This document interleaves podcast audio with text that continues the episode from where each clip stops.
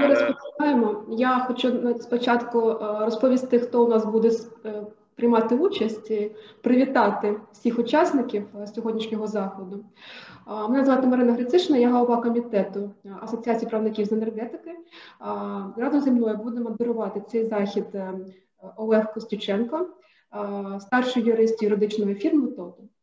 Доброго дня. Нашими спікерами сьогодні будуть Костянтин Гура, тимчасово виконуючий обов'язки голови Держенергоефективності, Олена Байда, старший експерт міжнародного проєкту щодо енергоефективності та відновлених джерел енергії, Юлія Шевчук, керівниця представництва НЕФКО в Україні, Андрій Авчаренко, голова правління експертної спільноти НСЕП України та Константин Боросан, виконуючий директор громадської організації Національна енергетична рада Республіка Молдова.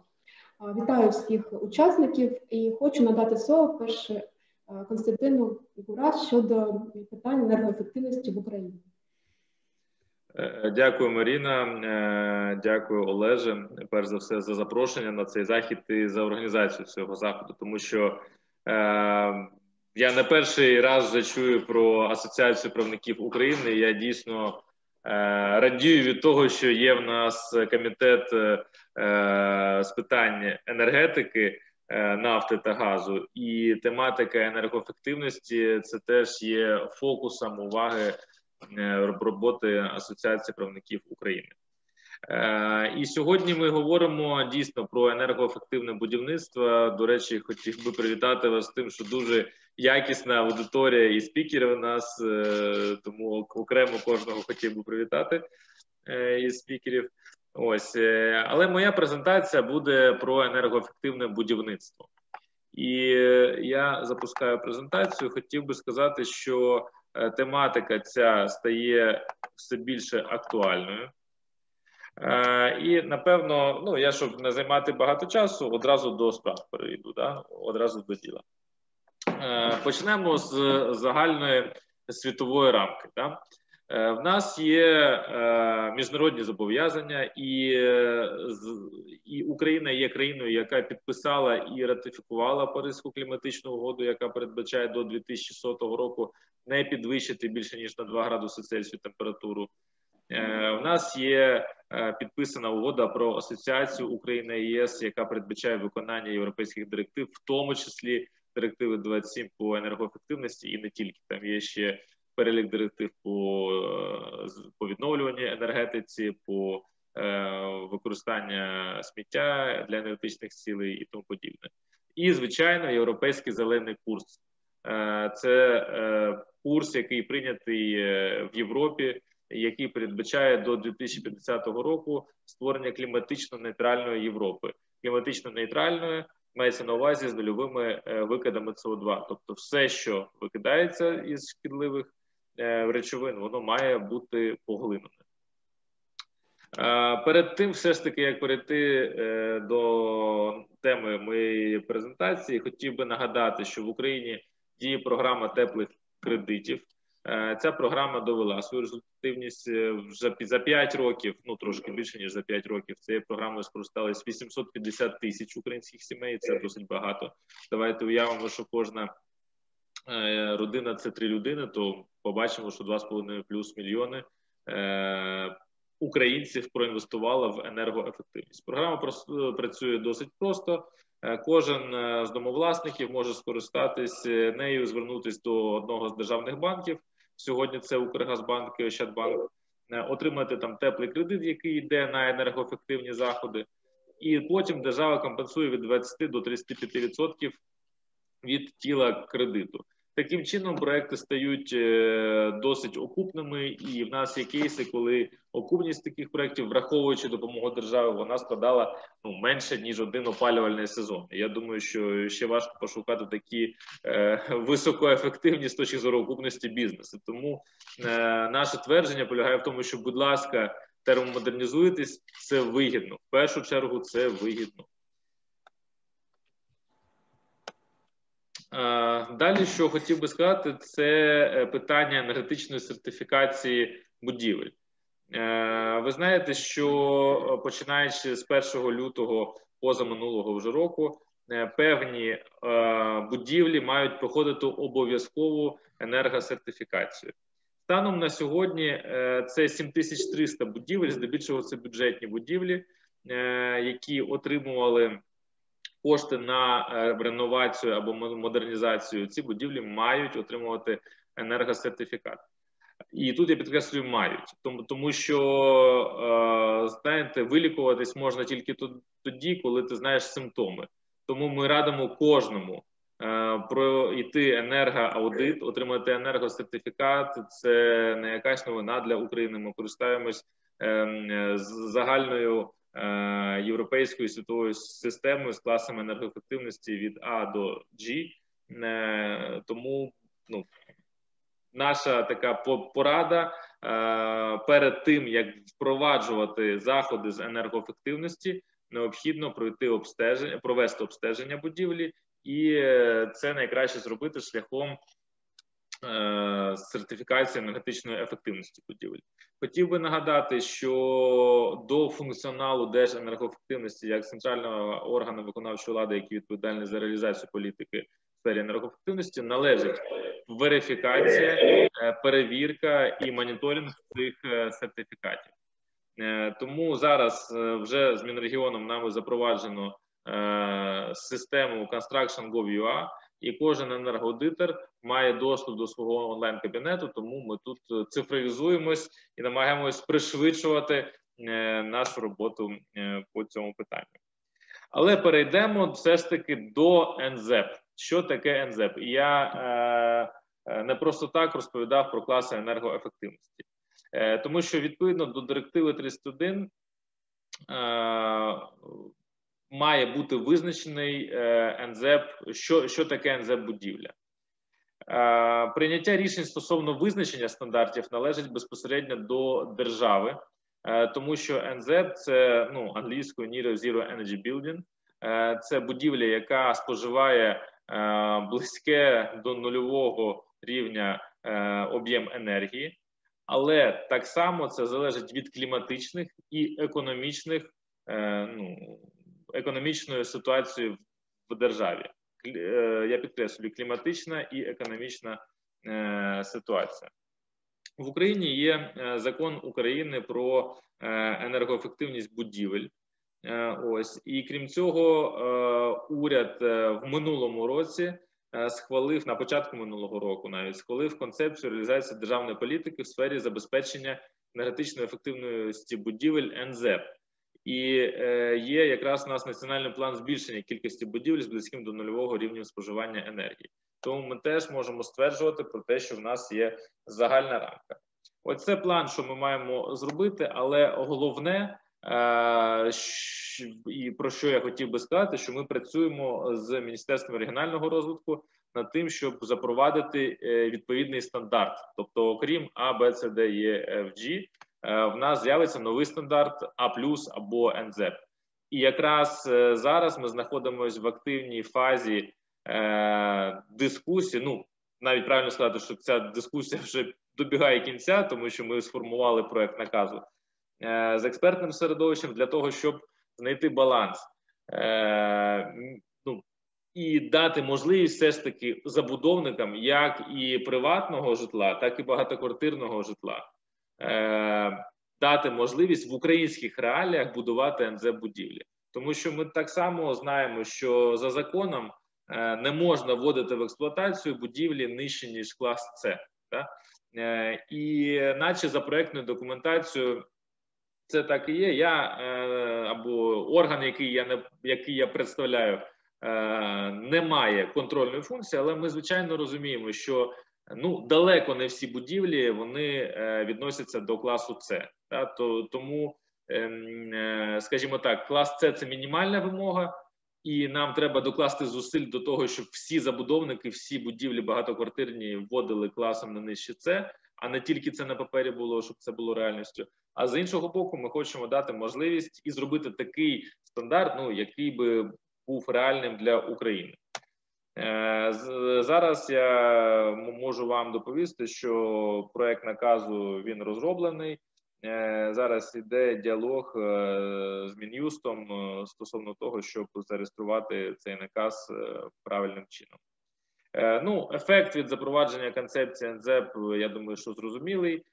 Це підвищення кількості будівель енергоефективних, це гармонізація українських будівельних норм до європейських, ну і тому подібне. Я думаю, що тут всі ми знаємо і розуміємо, який ефект енергоефективність може дати для економіки, в принципі. Оце конкретні приклади. Я не буду зупинятись на кожному, але е, мова йде про те, що НЗЕП і енергоефективне будівництво це може бути і багатоквартирні будівлі, і е, приватні будівлі. Тому завершуючи презентацію, хотів би сказати, що за енергоефективністю майбутнє це вигідно.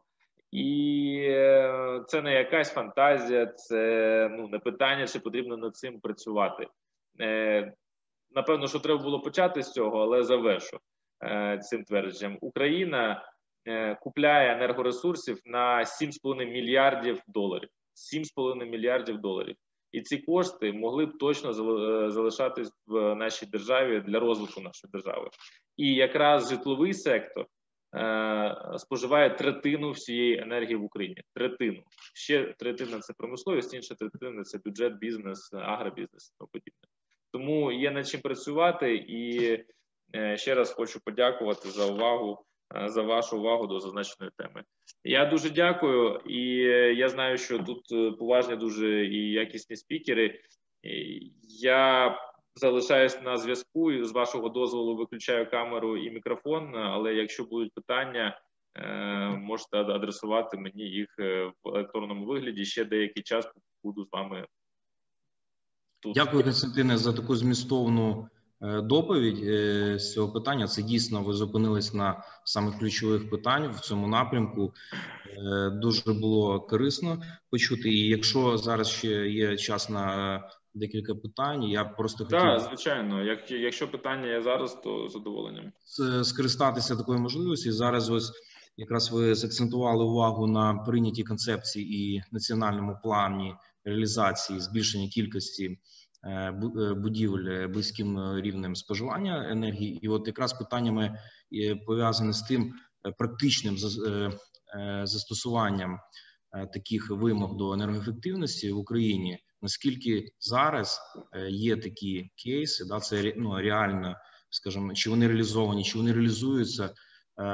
Ну от саме якісь приклади, да щоб ну тому, що я зараз е, ну особисто представляю е, представників юридичного бізнесу, які супроводжують е, будівництво, і серед забудовників ми працюємо з багатьма компаніями. Ну зараз скажімо, ну невідомо, хоч про один такий об'єкт, який б вдалося б, скажімо, подивитися, да якусь там ну провести екскурсію, чи наскільки це доступно, чи є можливість такі проекти ну побачити да, для того, щоб його поширити і взяти цю практику ну за основу.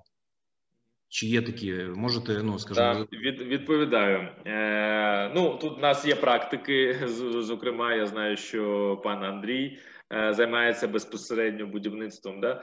Е, е Але тут я відповідаю так: е, треба розділяти е, багатоквартирні будівлі і приватні будівлі. Ось що стосується приватних, то я думаю, вже є декілька реальних кейсів в Україні, коли ми можемо казати, що це НЗ будівлі або будівлі, які відповідають е, стандартам е, стандартам пасивного будинку.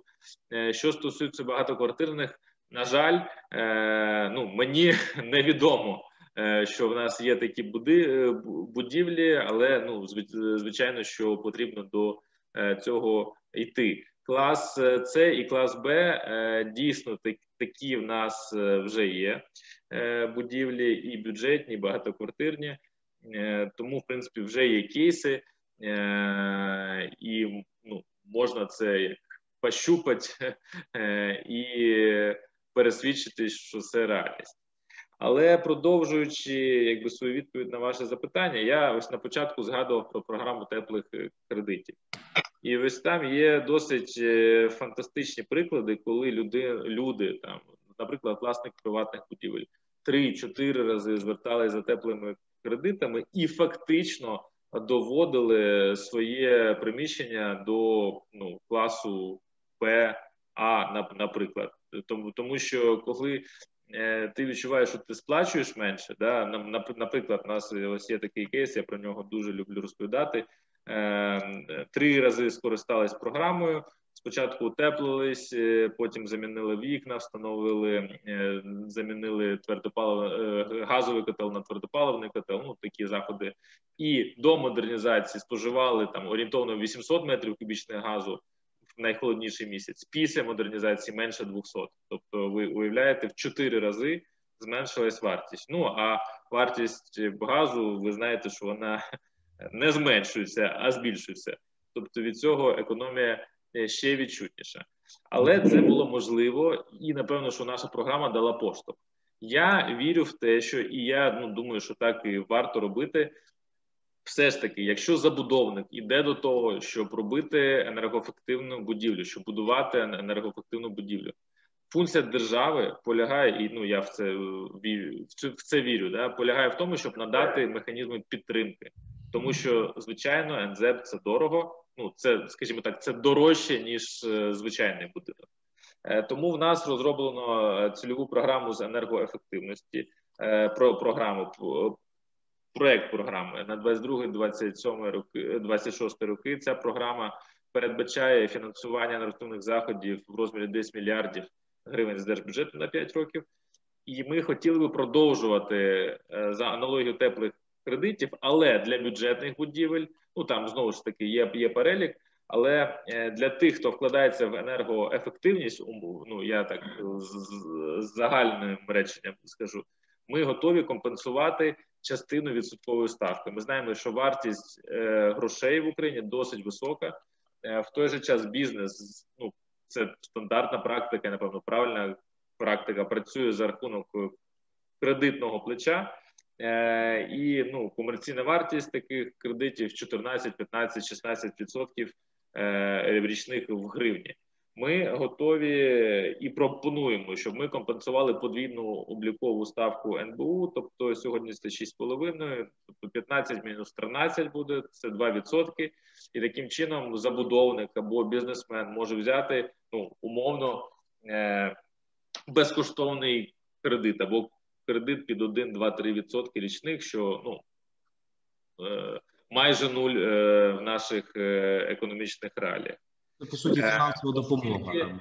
Да, оскільки да, ця ця, ця програма передбачає певний перелік заходів, під які можна отримувати ці е, дешеві кредити да, від державних банків. На жаль, НЗЕП в цьому заході немає. Чому немає? Тому що немає класу енергоефективності НЗЕП. Тобто не можна надати допомогу туди, чого ще не існує. Саме то, то, тому наша першочергова задача це створити новий клас енергоефективності і далі під це прив'язувати програми допомоги з боку держави або з боку міжнародних фінансових установ. Ось я бачу, що пані Шевчук тут на зв'язку. Може Невко е, зацікавиться цим, тому що я знаю, що в скандинавських країнах енергоефективне будівництво це топ тема теж. Е, тому е, я е, так, щоб підсумувати, думаю, що держава має створювати можливості, можливості для бізнесу, і дешеве фінансування це якраз одна з можливостей. Дякую, Константине, за відповідь. Отримав повністю відповідь і на своє питання, і і на питання наступного слухача. По суті, ну, ви вже відповіли, можливо, ну частково, якщо Наталія ось пише. Е, ви ну маєте ще питання, ну уточнення, напишіть, тому що ну по суті, по заданому питанню, чи планується стандарт НЗЕП застосувати так. до приватних будівель, планується і чи планується запровадити механізм державної підтримки для проведення будинків до стандарту НЗЕП. Наразі потрібно ну прийняти такий е, клас е, енергоефективності. Тому ну по суті, це і є відповіді на ці питання. Дякуємо, Костянтине. В свою чергу в продовження дискусії я е, також е, ну, покажу декілька слайдів, які, на мою думку, е, відобразять ну по суті стимул для подальшого розвитку, але це вже ми перейдемо в ну, в наступній частині нашого засідання. Вам Константине, дякую за вашу доповідь. І зараз переходимо. Залишайтесь на зв'язку, якщо буде можливість долучайтесь до дискусії. А зараз хочу передати слово наступному спікеру Олені Байді по участі в розробленні і прийняттю проекту закону про енергетичну ефективність. Олена, вам слово. Будь ласка, висвітліть цю необхідну для суспільства в напрямку енергоефективності ініціативу, і що, що до чого вона зараз може призвести в подальшому. Добрий вечір, шановні колеги. Чи добре мене чути? Так, чути. Дякую, дякую. На початку березня цього року в першому читанні був прийнятий закон про енергетичну ефективність. Він базується на 27-й директиві ЄС. А як ми вже почали з вами обговорювати, у нас існує вже цілий корпус законодавства, який регулює енергоефективність будівель. А власне, чому ми почали з цього законодавства? Будівлі є найбільшим споживачем енергії, і власне заходи в енергоефективності будівель, модернізація будівель є ближчими до споживачів, ближчими до громадян, відчутними, такими, як як то кажуть, намацабельними. Але у нас є е, потенціал е, енергоефективності в інших сферах. Це, наприклад, передача. Трансформація енергії, це, наприклад, е, ефективне використання бюджетних коштів, і а, ці інші заходи, інші сфери врегульовує власне законопроект про енергетичну ефективність. Він є досить е, об'ємним, е, регулює е, широке коло питань. Я б хотіла запуститись на тих, які є, на мою думку, більш цікавими для бізнесу. Хотіла б почати перш за все зі національного плану дій по енергоефективності. Власне, це той документ, який ми, до якого ми можемо звернутися, щоб подивитися, які є цілі в Україні, які плануються політики, які плануються державні програми для того, щоб зрозуміти, куди ми йти, і як ми можемо рекомендувати нашим клієнтам планувати бізнес. Тобто, це стаття 5 законопроекту, яка визначає, що Україна повинна встановити довгострокові цілі з енергоефективності, і тим чином готується план з енергоефективності, що туди обов'язково включається, яким чином моніториться прогрес. У нас був прийнятий національний план дій до 2020 року, і зараз Держенергоефективності спільно з Міненерго вже підготовлений проект наступного плану дій до 30-го року, і ми чекаємо його прийняття. Я представляю проект Стартер, це проект ЄС, і я буду говорити про деякі наші пропозиції. Що ми пропонуємо також врегулювати в законопроекті, це включити положення щодо місцевих енергетичних планів. А в чому різниця між національним планом і місцевим планом? Це в принципі е, два абсолютно різних документи. Якщо національний план дій це про політики, то місцеві енергетичні плани це документ, в якому кожен муніципалітет повинен перш за все проаналізувати свою інфраструктуру, своє енергоспоживання. І е, зробити для себе пріоритизацію інвестицій, щоб коли до нас заходять, наприклад, проекти МФО, е, які готові фінансувати е, модернізацію будівель, а проекти вже були готовими. Наступна стаття, про яку я хотіла поговорити, це стаття 7, Вона врегульовує вимоги до енергоспоживчих товарів. Е, є дві основні флагманські політики е, ЄС щодо, скажімо, підтримки прав споживачів, захисту прав споживачів е, в контексті енергоспоживчих товарів. Це побутова техніка, грубо кажучи, або там інша техніка, яка використовується на підприємствах. Ці дві політики це екодизайн і енергетичне маркування. В чому різниця? Е, екодизайн це встановлення вимог до товарів, тобто наш холодильник повинен споживати максимум стільки-то енергії. Ця політика є е, такою невидимою для споживача, але дозволяє економити е, ресурси, енергію на тому, що на ринок не заходять неякісні товари. Власне, ця ж політика стимулює, скажімо так, білий бізнес стимулює виробників до того, щоб вони підвищували якість своїх товарів. Енергетичне маркування це е, власне ем, інформування споживачів. Це така лейбочка, яка показує клас е, енергоефективності товару і дозволяє споживачам ем, робити більш інформований вибір. А наразі законопроектом врегульовані тільки е, вимоги щодо екодизайну. А я одразу скажу, що у нас є ціл, е, цілий корпус законодавства, як з екодизайну, так і з енергетичного маркування на підзаконному рівні. Прийняті технічні регламенти щодо окремих груп товарів. А зазвичай це там найбільші споживачі енергії в наших квартирах. Наприклад, якщо це стосується побутових приладів, це от якраз холодильники, посудомийні машини, пральні машини. А чому ці питання виникли в законопроекті? Власне, для того, щоб посилити ринковий нагляд. А для того, щоб ці положення були дійсно дієвими, тому що якщо ми заходимо, наприклад, на інтернет-магазини або інколи і такі офлайн-магазини, ми не завжди можемо, наприклад, побачити енергетичне маркування побутової техніки. А Наступне положення воно часто викликає питання і є незрозумілим. В органах державної влади цю статтю часто називали е, пчоли проти мьода. Це стаття е, забезпечення щорічного підвищення енергоефективності споживання енергії. Дуже довга назва, складна, е, не дуже зрозуміло про що це. Якщо коротко розповісти, то є декілька основних елементів в цій статті. По-перше, визначається обов'язкова ціль зі щорічного скорочення споживання енергії це 0,7% від всього об'єму продажів енергії. А ця ціль є обов'язковою. Якщо національна ціль з енергоефективності є індикативною, то по цій цілі ми будемо звітуватись перед секретаріатом енергетичного співтовариства. Більше того, вона є кумулятивною, тобто, якщо ми в цьому році не досягли її, то у нас виникає борг на наступний рік. Яким чином ми цього скорочення можемо досягти? Або впроваджується система зобов'язань з енергоефективності, або запроваджуються альтернативні заходи. Е, система зобов'язань з енергоефективності це власне покладення обов'язків на енергетичні компанії по досягненню економії на рівні споживачів енергії. Власне, це те, що викликає найбільше питання, як енергетичні компанії, які зацікавлені в тому, щоб продавати якомога більше енергії, можуть впроваджувати заходи для того, щоб економити енергію. Ну, по-перше, е, власне, стаття директиви говорить про те, що не обов'язково ці заходи мають впроваджуватись на рівні своїх споживачів. Тобто і споживачі знову ж таки це не обов'язково будівля, це може бути також промисловість. А які є механізми виконання цього обов'язку?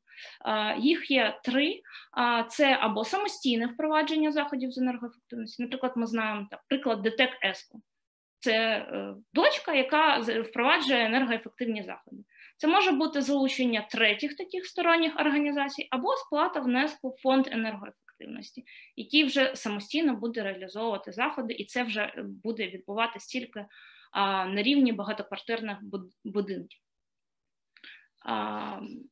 Що ми пропонуємо?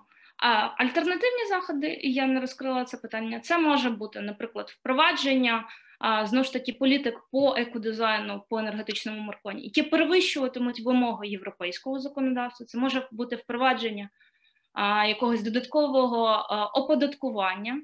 І, власне, законопроектом зараз передбачається, що спочатку ми впроваджуємо альтернативні заходи такого типу. А потім, якщо у нас не вийде досягнути нашої цілі, ну тоді вже ми запровадимо систему зобов'язань з енергоефективності. А ми, як проект, ну бачаємо такий проект, е, такий підхід не дуже, скажімо так, раціональним, тому що е, ну невисока, невисока реалістичність того, наприклад, що наші вимоги до екодизайну будуть вищими ніж в ЄС. І тоді знову ж таки ми будемо своїх виробників е, ставити в більш невигідне положення. Е, питання щодо, наприклад, додаткового оподаткування ну це також досить складно, тому що всі зміни в оподаткуванні, внесення додаткових податків або якісь там зміни, ми маємо додатково узгоджувати з міжнародним валютним фондом. Тут це досить складне питання. Найпростіший шлях реалізації для енергетичних компаній це буде звичайно сплата внеску в фонд енергоефективності. Е, який буде розмір цього внеску? Це е, потрібно врегульовувати на підзаконному рівні, тобто для кожної компанії буде встановлюватись ціль. Е, тобто не не кожна компанія має досягнути оці 0,7%, да? тобто ця ціль буде трансльована в кіловат годину. І а, вже власне ці кіловат години ми зможемо перевести в якийсь монетарний еквівалент пізніше. Наступна стаття, про яку я б хотіла коротко проговорити, це енергетичний аудит. Цю статтю в основному відносять до категорії положень, які врегульовують виключно діяльність промисловості. Але я б хотіла звернути увагу слухачів на те, що обов'язкові е, енергоаудити будуть впроваджені для великих підприємств, і великі підприємства. А тут розуміється в значенні господарського кодексу. Це не великі споживачі енергії, це підприємства, в яких є більш ніж 250 працівників за звітний період, і річний дохід більше ніж еквівалент 50 мільйонів євро. Тобто, ну, наприклад, е, попри те, що ми говоримо зазвичай про промисловість в рамках цієї статті, це може бути і банк. Чому так? Е, ну, це, е, скажімо так, пряме відображення норм директиви 27. Які є мінімальні вимоги до такого енергоаудиту? Він має бути виконаний сертифікованим аудитором, має бути відсутній конфлікт інтересів. Е, тут мається на увазі, що певні підприємства можуть мати в своєму штаті енергоаудитора, і проведення обов'язкового енергоаудиту допускається таким внутрішнім співробітником за умови, що потім цей енергоаудит не буде підставою для отримання певної державної допомоги. І е, знову ж таки, е, енергоаудит повинен надавати достовірну картину е, енергоспоживання підприємства і описувати інвестиційні заходи. Чому впроваджується ця норма? Логіка за нею стоїть така, що якщо підприємство проаналізувало своє енергоспоживання, отримало від енергоаудитора рекомендації щодо покращення, щодо можливих інвестицій, в тому числі можливо якихось а, недороговартісних заходів, ну раціональною поведінкою буде впровадження а, таких заходів. А що ми рекомендуємо також врегулювати е, в законопроекті? Це а, е, зазначити, що процедура проведення енергоаудиту повинно бути врегульовано знову ж таки на підзаконному рівні. І а, також а, у нас в а, е, статті 11 зазначено, що а, впровадження системи енергоменеджменту може бути підставою для отримання державної підтримки. Ми пропонуємо а, зробити такою умовою також і енергоаудити, щоб спростити а, доступ до державної підтримки для малого середнього бізнесу і ми підійшли до питання системи енергетичного менеджменту. Для тих підприємств, які е, вбачають е, більш раціональним е, не проводити енергоаудит кожні 4 роки, можливий інший варіант це впровадження системи енергоменеджменту. Яка різниця? Ну, якщо так дуже просто говорити, то енергоаудит це у нас такий повний чекап здоров'я, який ми проводимо раз в 4 роки. А система енергетичного менеджменту це коли ми ведемо здоровий спосіб життя кожного дня. Власне, е, в чому ще різниця? Впровадження системи енергетичного менеджменту є постійним процесом, і відповідно ну, це таке більш дороге задоволення. Але з іншого боку, саме по собі впровадження такої системи дозволяє економити енергію на рівні 10-15% тільки за рахунок поведінкових змін і нормального обліку енергії. Е, що зараз передбачено е, законопроектом, що ми б хотіли покращити, це те, що е, система енергетичного менеджменту повинна проходити сертифікацію виключно в установах, які акредитовані в Україні. То для того, щоб система енергетичного менеджменту, скажімо, була достатньою підставою для того, щоб підприємство не проходило енергоаудит, така система проходить сертифікацію. Існує міжнародний стандарт ISO 50001, і потрібна установа, яка скаже, що так дійсно ваша система відповідає вимогам стандарту. Е, Ми бачаємо, що там певні іноземні компанії можуть е, мати бажання залучити і е, не лише українські компанії до такої діяльності, і це положення є дискримінаційним. Власне, це основні положення, які я б хотіла сьогодні освітити. Готова відповісти на питання, якщо а, такі виникнуть. Олена, дякую дуже е, корисна така презентація. Щоб більше питань зараз е, ну, сформувалось да, з приводу подальшого руху в цьому напрямку. Е, якщо дозволити, зараз надходять так, поки що не бачу нових питань від учасників, тому задам питання від себе. Е, от вашу оцінку надайте. Ну от цей проект закону, да, до якого ви зараз пропонуєте, він за своїм змістом імплементує директиву ЄС 2012-27, на імплементацію якої був розроблений, чи ну недостатньо врегульовані ті питання і висвітлені в цьому тексті законопроекту. Дивіться, від у нас існує угода про асоціацію, і додаток 27 до угоди про асоціацію передбачає, що законодавство у сфері енергетики ми повинні узгоджувати з європейським союзом. І такі законопроекти, які прямо імплементують європейське законодавство, як в даному випадку, вони проходять попередню процедуру погодження. Цей законопроект був оцінений секретаріатом енергетичного співтовариства як такий, що відповідає директиві, тобто це орган, який має таку компетенцію і, власне, ну скажімо, висловлює офіційну, а там не суб'єктивну позицію. Але, звичайно, завжди є простір для покращення. Зараз законопроект готується в комітеті до другого читання, подано близько 500 поправок. І я сподіваюся, що від цього проект закону тільки виграє. Дякую за відповідь. Е, і ну наступне питання також від мене, оскільки ну уважно слухав ваші пропозиції. Там, крім е, висвітлення самого е, змісту законопроекту, ви ще пропонуєте врегулювати певні питання, і оце питання по зобов'язанням до енергоефективності, тобто спонуканням да, до дотримання цих стандартів, їх виконання. Е, чи імплементовано це, чи досліджували якусь успішну практику е, імплементації такого саме підходу? Ну щоб це було саме з точки зору встановлення обов'язків і ну відповідальності за недотримання певних е, критеріїв, яким чином буде визначатися мінімально достатній рівень енергоефективності для того, щоб не наражатися на відповідальність?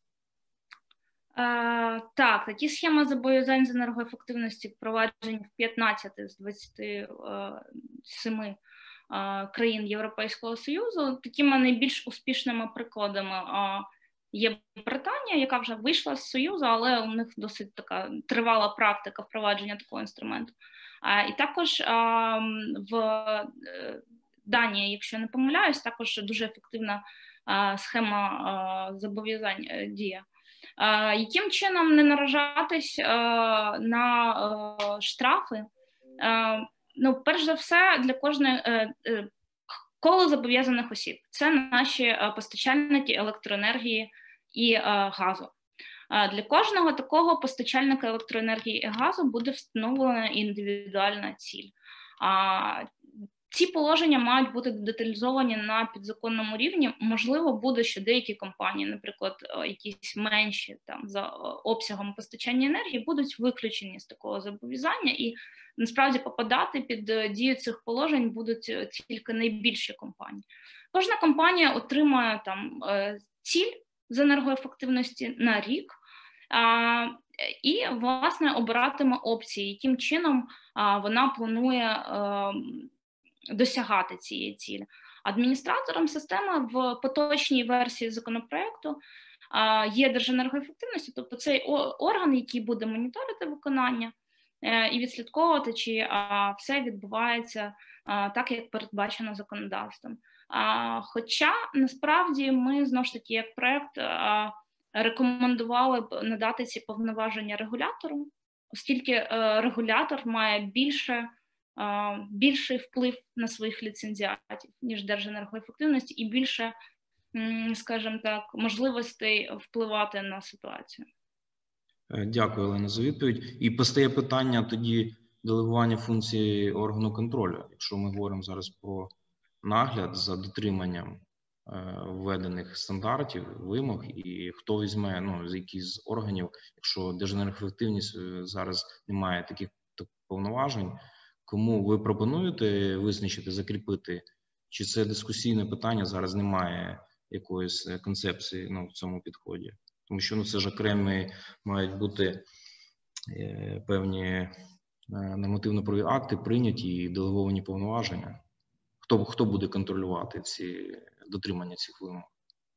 Ну, дійсно, Держенергоефективності не є контролюючим органом, тобто Держенергоефективності може здійснювати моніторинг. Да? Якщо в рамках моніторингу Держенергоефективності буде виявлено, що якась компанія не виконує свої зобов'язання, тоді, в принципі, механізм, який зараз передбачений, це інформування знову ж таки регулятора НКРЄКП, який вже має можливості накладати штрафи або і використовувати інші санкції. Е, е, шановні учасники, зараз ми ну, на такій стадії обговорення цього питання, що я собі дозволю тут е, створити ну, певне обговорення. Мені б цікаво було почути ну, оцінку Константина. У нас є запрошений гість з Молдови, фахівець сфери енергоефективності. Константине, якщо якщо ну от цікаво дізнатися ваш погляд з приводу ну от практики е, по введенню таких зобов'язань і покладення цих зобов'язань на компанії по дотриманню певних там е, вимог да по енергоефективності. Як у вас в країні це питання врегульоване? Дайте ну свою фахову оцінку е, такому підходу. Ну наскільки це до чого це може призвести, і чи ну дійсно е, слід вводити таке регулювання? Спасибо, Олег. Э, здравствуйте, коллеги. Э, я хотел бы вот э, сказать, что в Молдове э, закон о энергоэффективности, вот эта директива, о которой э, Алена говорила, она уже с 2018 года вот, ну, как бы гармонизована или принята молдавским парламентом. И хотя вот, ну, эта директива, да, там стандартные инструменты, то есть и вот эта схема облигаций, которая тоже предусмотрена, Э, э, законом она не принималась государством, так как э, ну, другие меры, которые есть на данный момент, проекты, которые энергоэффективности покрывают вот тот государственный, а, государственные обязательства относительно энергоэффективности. Хотя э, хочу сказать, что вот как бы наша тема вокруг зданий, так вот те проекты, те меры, которые внедряются, они не касаются зданий. И вот мы, этот сектор, который очень такой инертный, очень тяжелый и большой потенциал, тяжелый в смысле с ним работать, потому что это много, скажем, как, как много стейкхолдеров и, и, и с большим потенциалом. Вот э, вы говорили треть в Украине, в Молдове это, это половина всей энергии, половина всей энергии в стране. И потенциал, ну, вот э, э собрать фонд, скажем, с, с операторов сетей, электричества, газа, э, э, это маленький такой, скажем, импакт или как маленький на тариф. И знаете, те, кто принимает решения, они не очень склонны вот э, принимать ну, да, как, как выразиться, это влияет очень сильно с точки зрения на, на потребителей и да, волнение в обществе. Вот это не очень склонны э, э, те, кто принимает решение вот, принимать эту, эту схему облигаций. Хотя, э, да, я думаю, что вот для следующего, как э,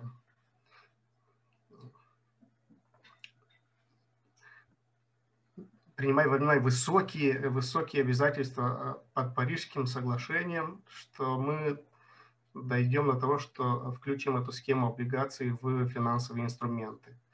Также я хотел бы отнестись вот к энергоаудиту, и как бы там альтернатива была предложена, что ну, внедрение стандарта энергоменеджмента. Вот в Молдове помимо этого стандарта или этих серий стандартов предложена и серия стандарта 18 тысяч, это э, э, стандарты э, защиты окружающей среды, тоже предложены, да. И еще хочу вот параллель такую произвести. Все-таки да, закон об энергоэффективности, который относится ко всем секторам потребления энергии.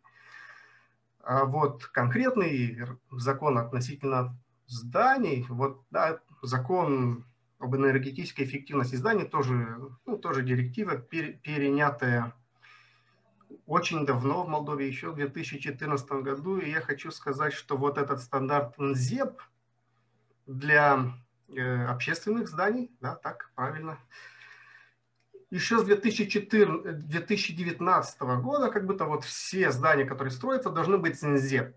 А вот с этого года, года уже все, в том числе и частные здания, должны быть ЗЕП. Но этот НЗЕП, вот как говорил э, господин э, Гура, он еще не определен. Какой вот для Молдовы этот НЗЕП? Да, вот э, наша держава энергоэффективность, наше агентство по энергоэффективности вот сейчас работает, чтобы определить, какой этот стандарт, принимая во внимание климатические условия, ну и, скажем, экономические условия страны, какой будет этот НЗЕП. И вот этот закон о энергетической эффективности зданий 2014 года тоже вот э, как бы обязует да, сертификацию, сертификацию зданий. Ну, то же самое, минимально это С-класс, но видите, так э, стоит, что это С-класс, а цифра, которая последняя, самая большая в диапазоне, то есть мы почти там на грани С и Д класса. И кто делает эту сертификацию? В Молдове это называются не энергоаудиты, а evaluator, evaluators, э, то есть оценщики зданий, наверное, так, с точки зрения э, энергоэффективности. И вот 7 лет будет в этом году, и этих специалистов, сертифицированных их нет. Это отдельная категория от энергоаудиторов. Вот э, так я хочу сказать. Да, и вот этот же закон об энергоэффективности, который вы говорили, Алена, что, что вот будет приниматься в Украине, он обязует всех, все государственные органы, когда делают закупки, то есть закупают технику сразу с самым высшим, высшим классом энергоэффективности, вот относительно маркировки.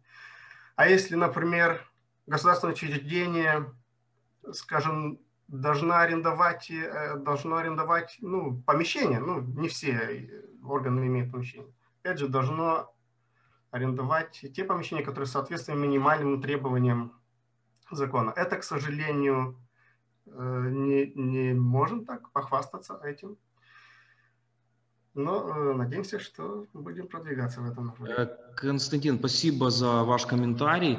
Ну, сказанного Э, обратил внимание на важность ну, установления, закрепления э, минимальных требований, то есть должны ну, существовать четкие, понятные минимальные требования к энергоэффективности. Если мы ну, намереваемся применять какие-то ну, там, э, механизмы ответственности участникам рынка, то ну, эту сферу ну, необходимо урегулировать так, чтобы было понятно и чтобы ну, достижение тех Э, требований минимальных, которые будут обоснованы, вот тут вопрос, да, то есть кто их устанавливает э, и ну, насколько они обоснованы. Если мы будем требовать выполнения высоких стандартов, то есть не, не имея достаточных инструментов да, и достижения к таким показателям, то ну, насколько это будет, насколько это будет правильно. И э, продолжение э, дискуссии хочу еще э, задать вопрос Елене. Тут э,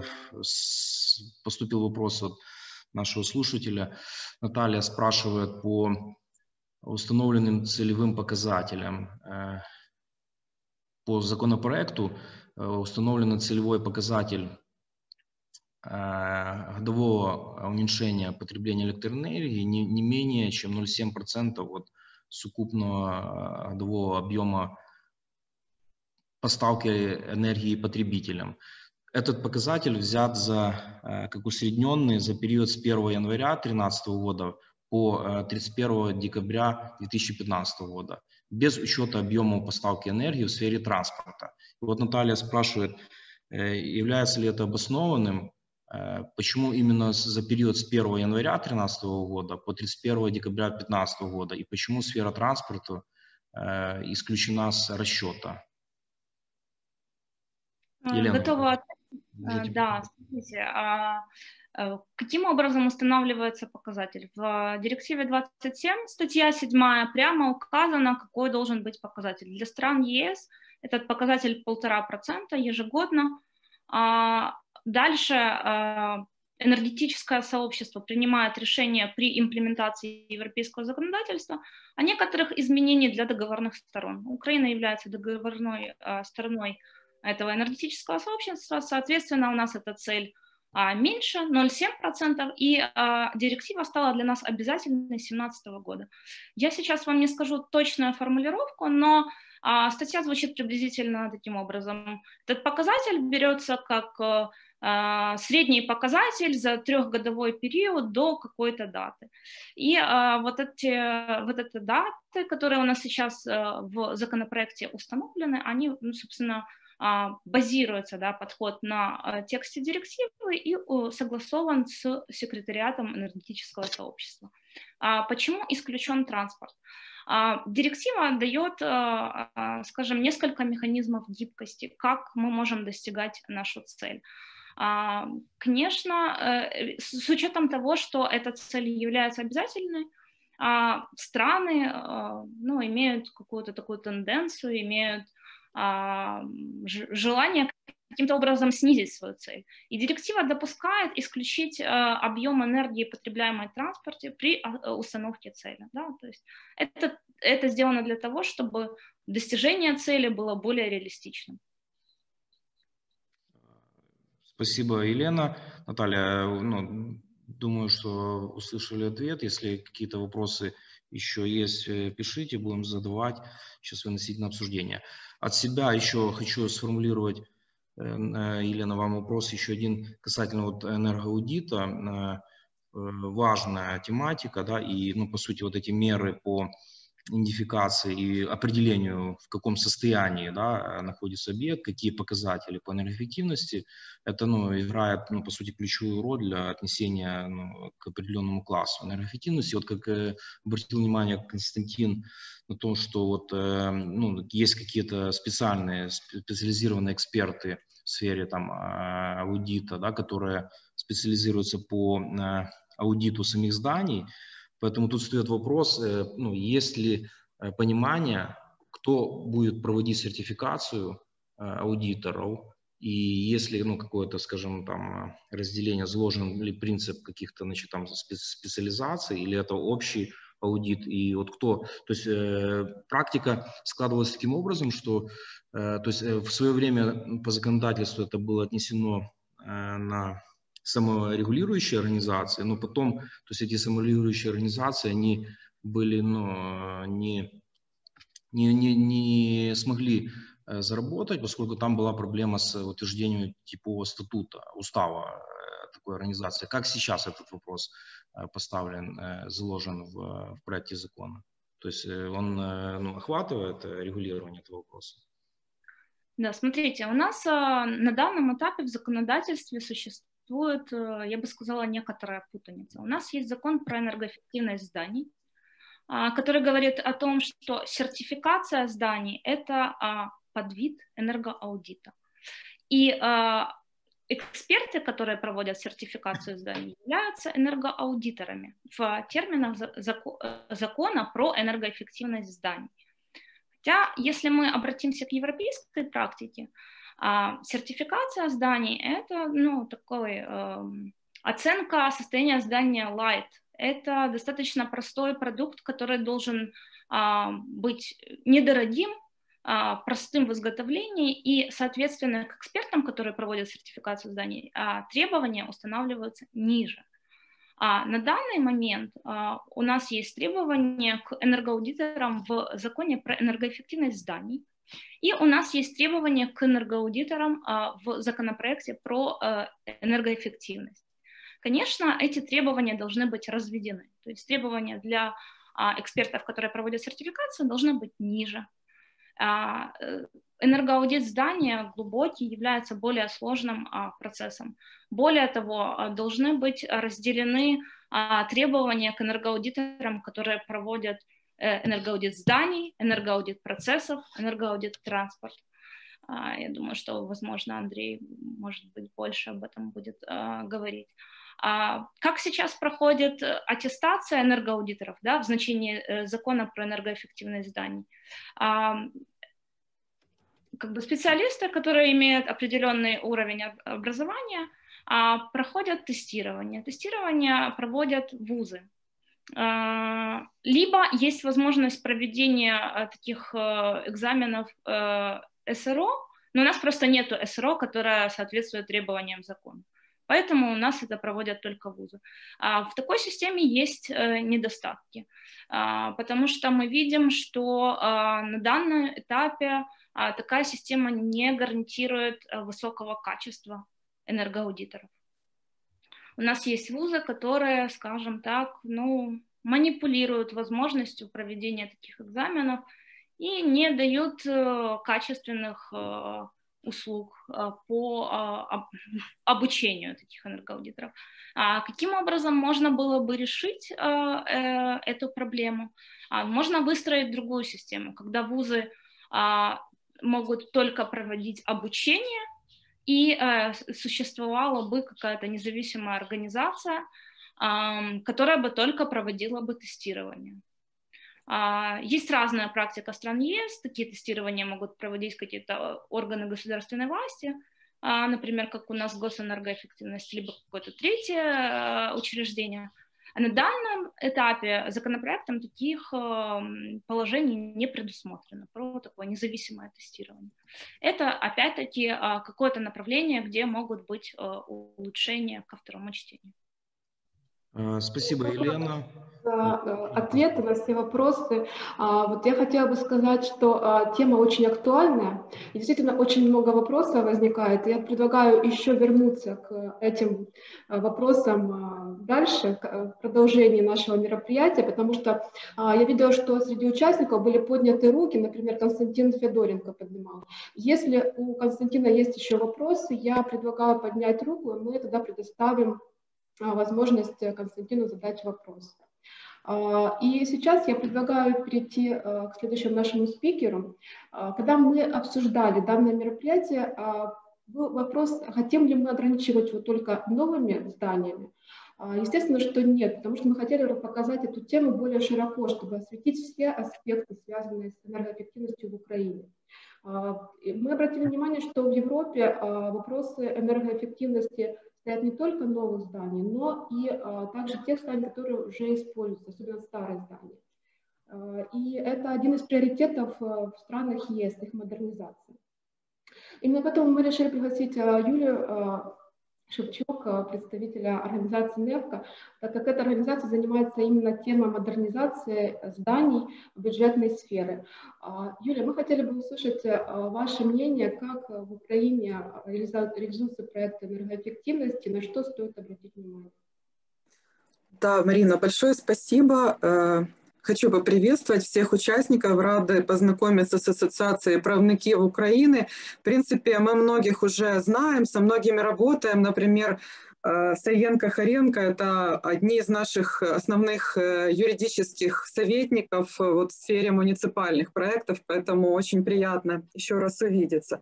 Я, учитывая, что у нас уже вечернее время, постараюсь кратко сначала, может быть, немного общей информации по поводу НЕФКа.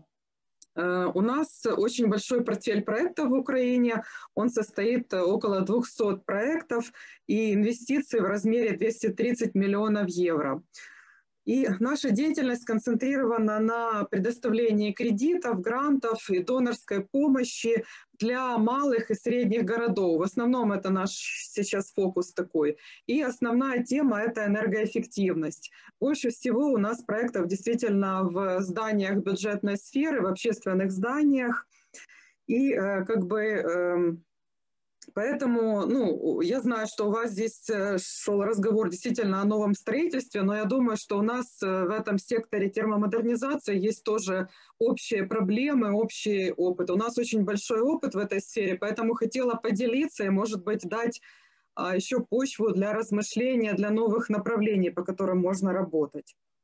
Э, я считаю, что вот основная как бы, проблема эти, этих проектов, потому что на самом деле мы работаем над малыми проектами в основном, они идут достаточно быстро, они э, быстро перевариваются городами. Но потом со временем мы начали предоставлять большие кредиты, например, 10 миллионов евро городу, и тогда начинаются проблемы, потому что команда города не готова, много политического влияния.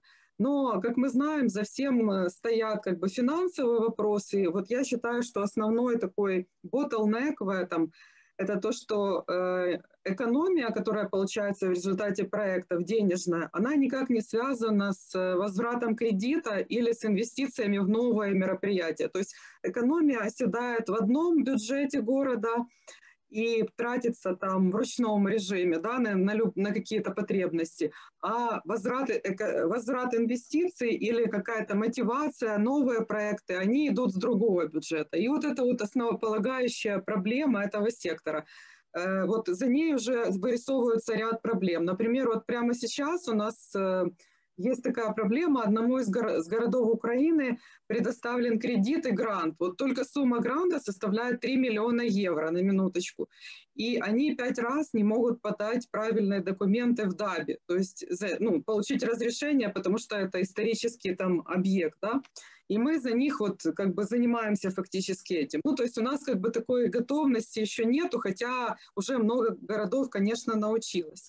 Потом хотелось бы еще сказать эм, о том, э, вот разнице проектов, как делают там международные организации по строительству и как эм, это может быть за бюджетные деньги, например, в Украине. Э, у нас прежде всего фокус на максимизацию вот этого энергоэффективного эффекта. То есть мы стараемся делать объект комплексно и считаем окупаемость буквально каждого мероприятия.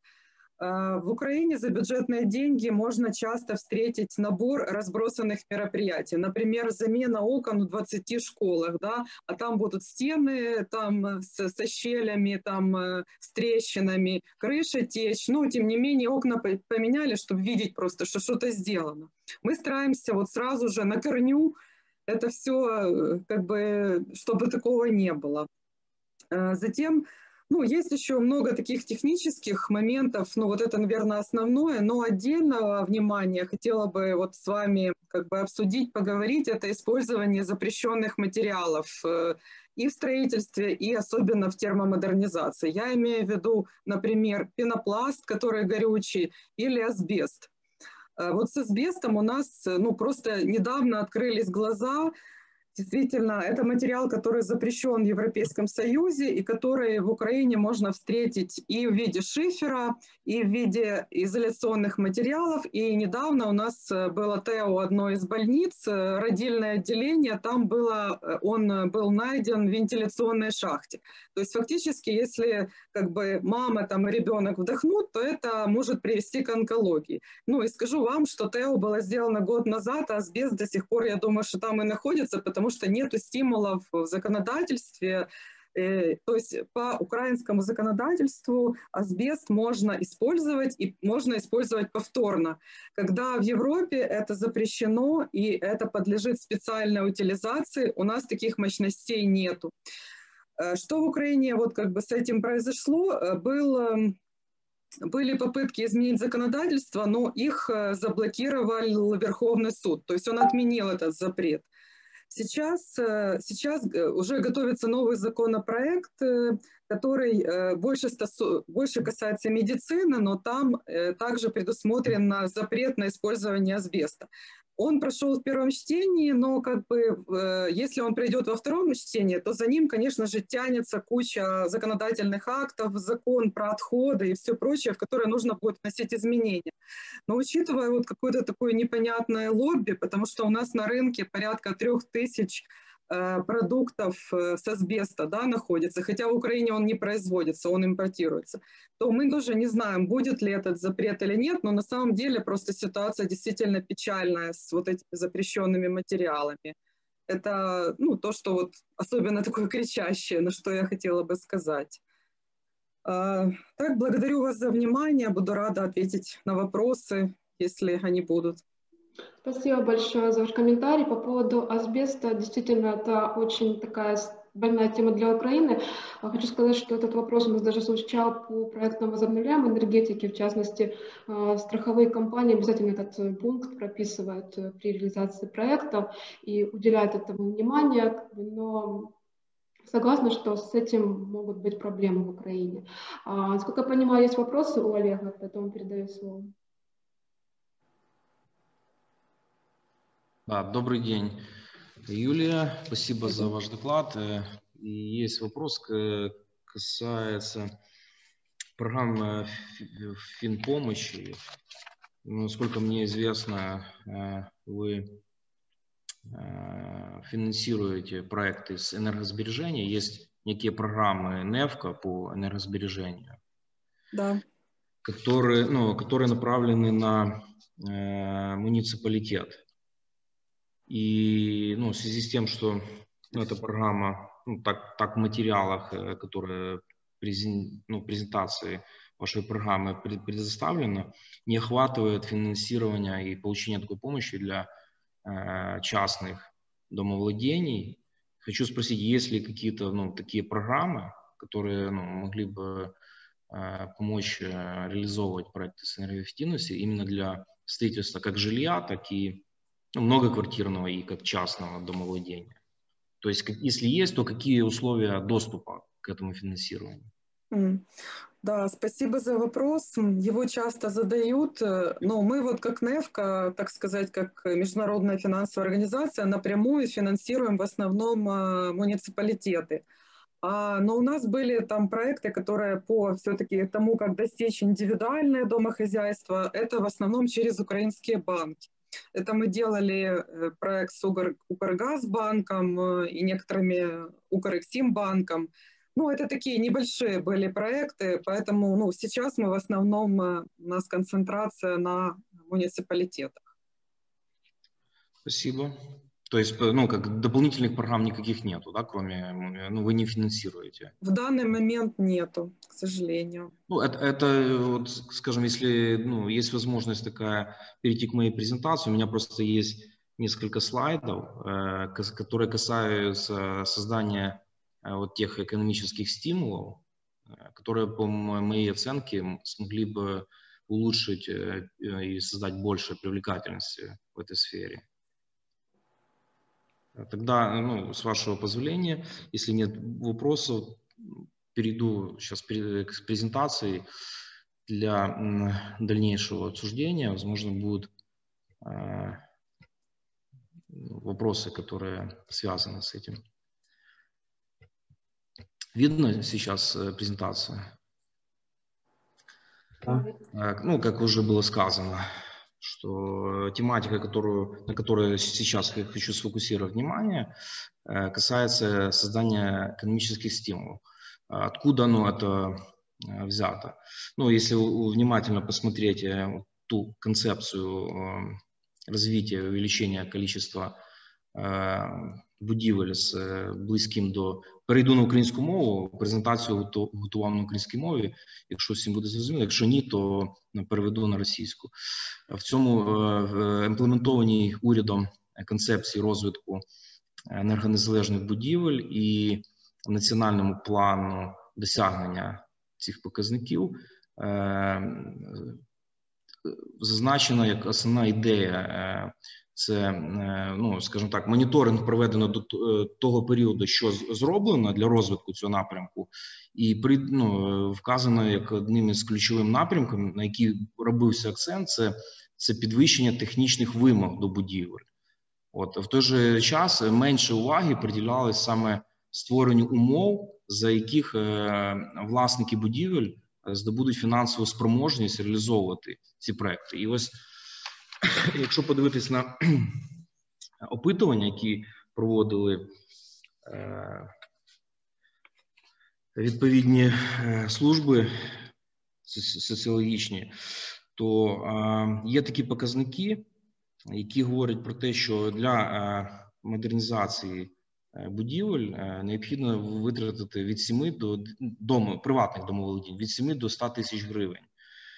Е, в той же час, коли середній е, дохід е, приватної особи в Україні складає там Ну це там 10-12 до чи до 10 навіть да, тисяч гривень. Тобто, це, скажімо, говорить про те, ці показники, що більшість людей, які ну і зацікавлені в реалізації проєктів енергоефективності, вони ну не мають фінансової спроможності цього досягнути, тому це потребує якраз допомоги від держави і від міжнародних інституцій. І якраз от цей план, яким який розробив і затвердив уряд по досягненню збільшенню кількості енергоефективних будівель на 2020, ну якщо перший період це 2020-2025, в ньому ще не йде мова про доступ до фінансування інфраструктурних проєктів. А ось період 2025-2030 він передбачає якраз покращення доступу до такого фінансування, і це як ми ну, бачимо, вже навіть по тій стратегії державній закладено досить довгострокова перспектива.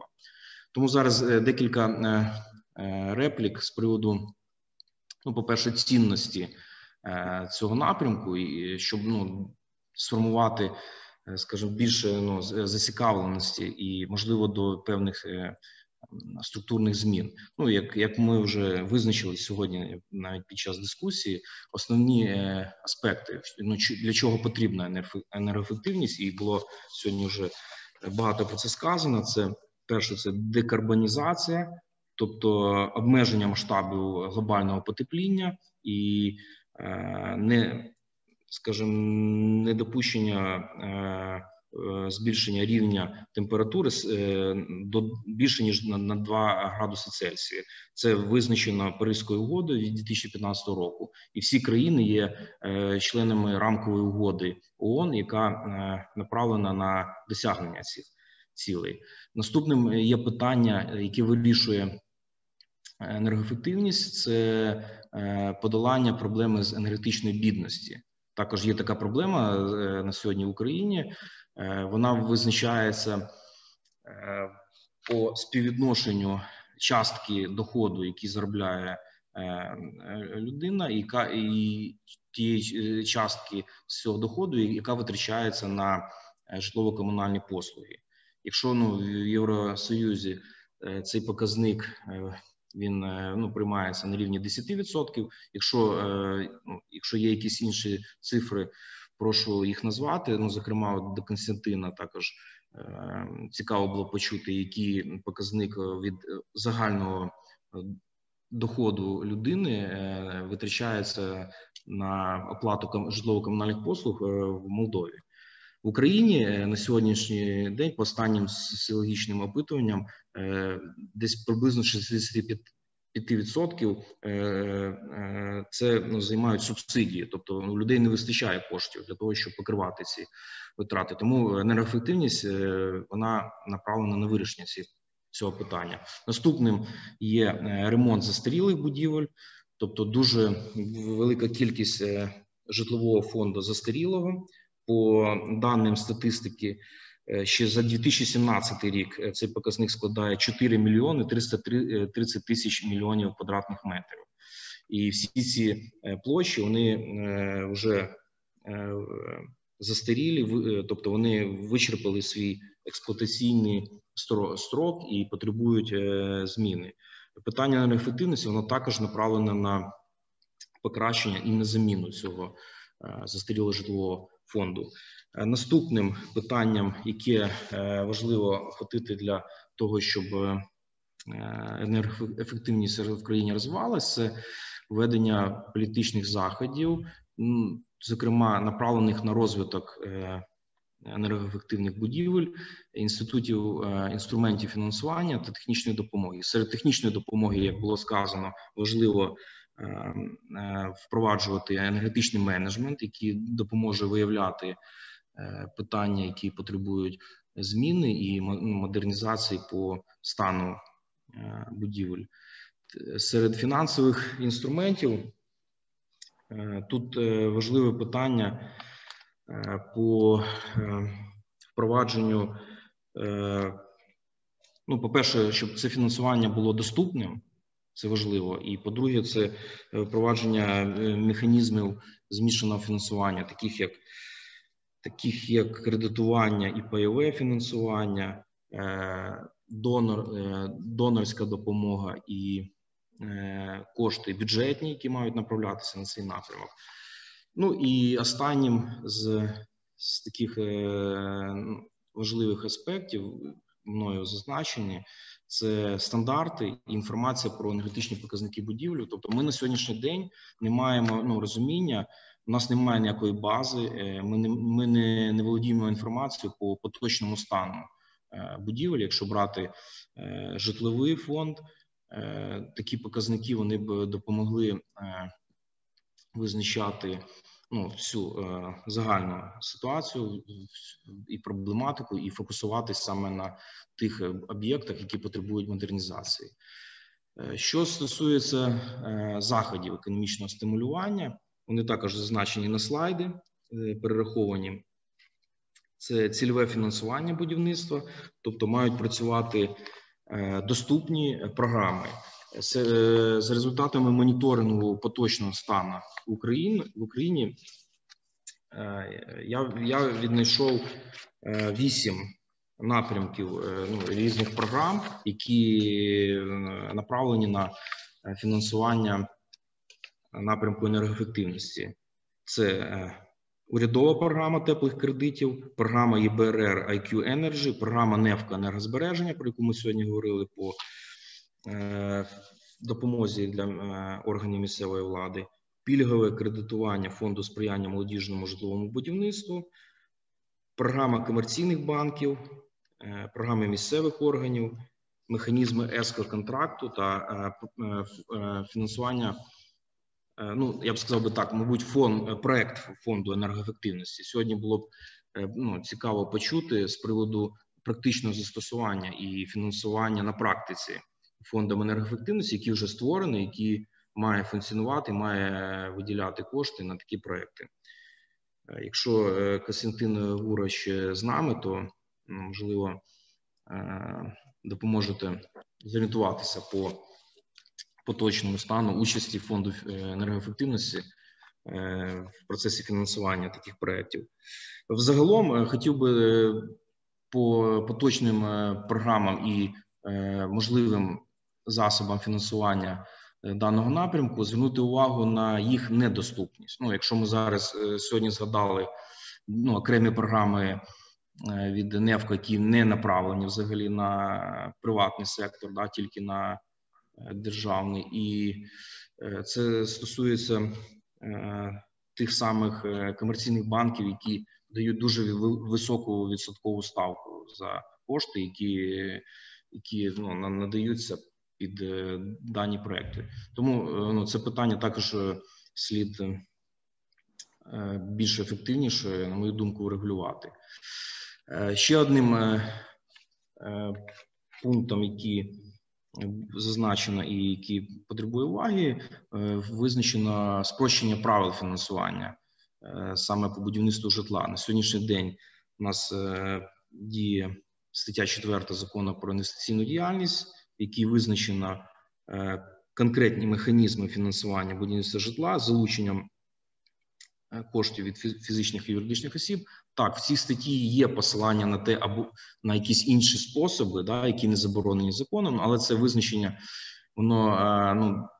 Імплементується ну по різному, і ну, його, скажімо так, не не, не, не чітке визначення і обмеження е, ну, можливих форм е, фінансування не не, не дає можливості реалізувати ну, більше ініціатив в цьому напрямку. Ну, наприклад, е, ми можемо згадати те ж саме проектне фінансування, так яке ну у всьому світі застосовується, і воно якраз направлено на е, на цільове виділення коштів, погашення заборгованості саме від коштів, які ну дають певний економічний ефект від їх вкладання. Тому от питання проектного фінансування в останній комунікації з Укргазбанком на одному з заходів з приводу того, чи чи застосовується проектне фінансування, е, ну, отримав відповідь, що не застосовується, тобто е, застосовуються загальні якісь механізми по забезпеченню кредитних зобов'язань. Однак,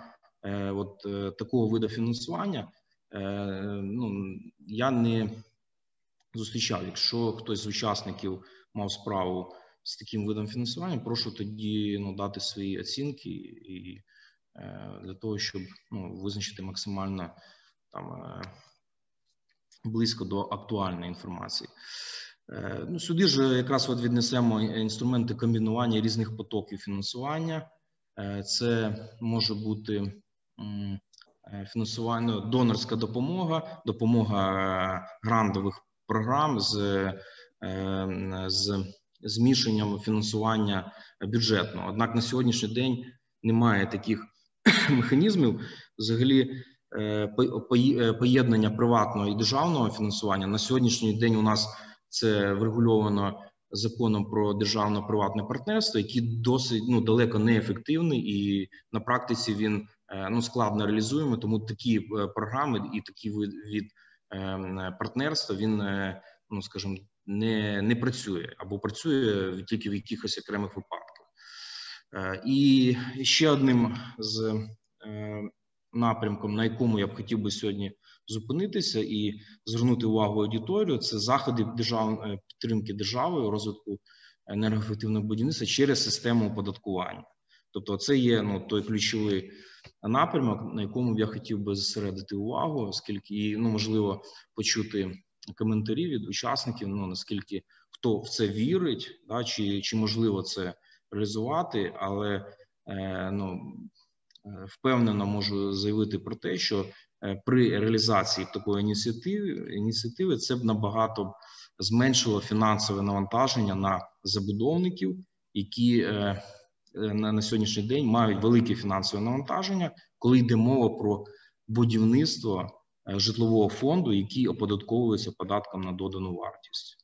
Ми зараз говоримо про ну такі абсолютно легальні схеми будівництва, коли забудовником є юридична, не фізична особа, тому що ну ми в нашій країні можемо бачити різні схеми реалізації проєктів будівництва. Ну я говорю зараз про фізичних осіб, які які будують не один будинок там приватний собі, а будують багатоповерхові будинки і в великій кількості. Ну це ця норма вона не працює, тому що це для фізичних осіб не ну ми не можемо застосувати. А це зараз розглядається абсолютно там е, легальний е, правовий підхід до будівництва е, житла в цілях її продажу інвесторам, покупцям. Тому ідея полягає в тому, щоб за результатами там сертифікації певних, значить, там будівель. Е, які ну проходять, е, як це може сертифікуватись і визначатись, на якому рівні це питання дискусійне, тому що ну от у мене зараз представлено на слайді таке визначення, як енергонезалежна житлова будівля, тобто це не обов'язково має бути НЗ будівля. Хоча в ідеалі, ну і так, мабуть, більш реалістично виглядає, якщо б це е, застосувати для НЗ будівель, оскільки це великі, ну високі вимоги на сьогоднішній день ці вимоги вони, мабуть, не підйомні для багатоповерхового е, житлового фонду. Тут цікаво було почути думку е, присутніх, е, зокрема Андрія Овчаренка, який може також фахово дати ну, свій коментар по тим, значить, критеріям віднесення до НЗ будівлям, які на сьогоднішній день розглядаються в проєкті наказа Мінрегіону. Але ідея в тому і полягає, щоб е, це питання визначити на ну, якомусь компромісному рівні, тобто якого рівня має бути е, забезпечена енергонезалежність житлової будівлі для того, щоб її е, при створенні такої будівлі генпідрядникам звільнити від сплати податка на додану вартість. Наступна ініціатива, яка також пов'язана з оподаткуванням даної сфери полягає в диференціюванні ставок податку на е, нерухомість. Це е, можливо реалізувати також. Ну, один із запропонованих варіантів. Він дискусійний, але концептуально підхід полягає в диференціюванні і застосуванні певних понижуючих коефіцієнтів з прив'язкою до відповідно класу енергетичної ефективності будівлі.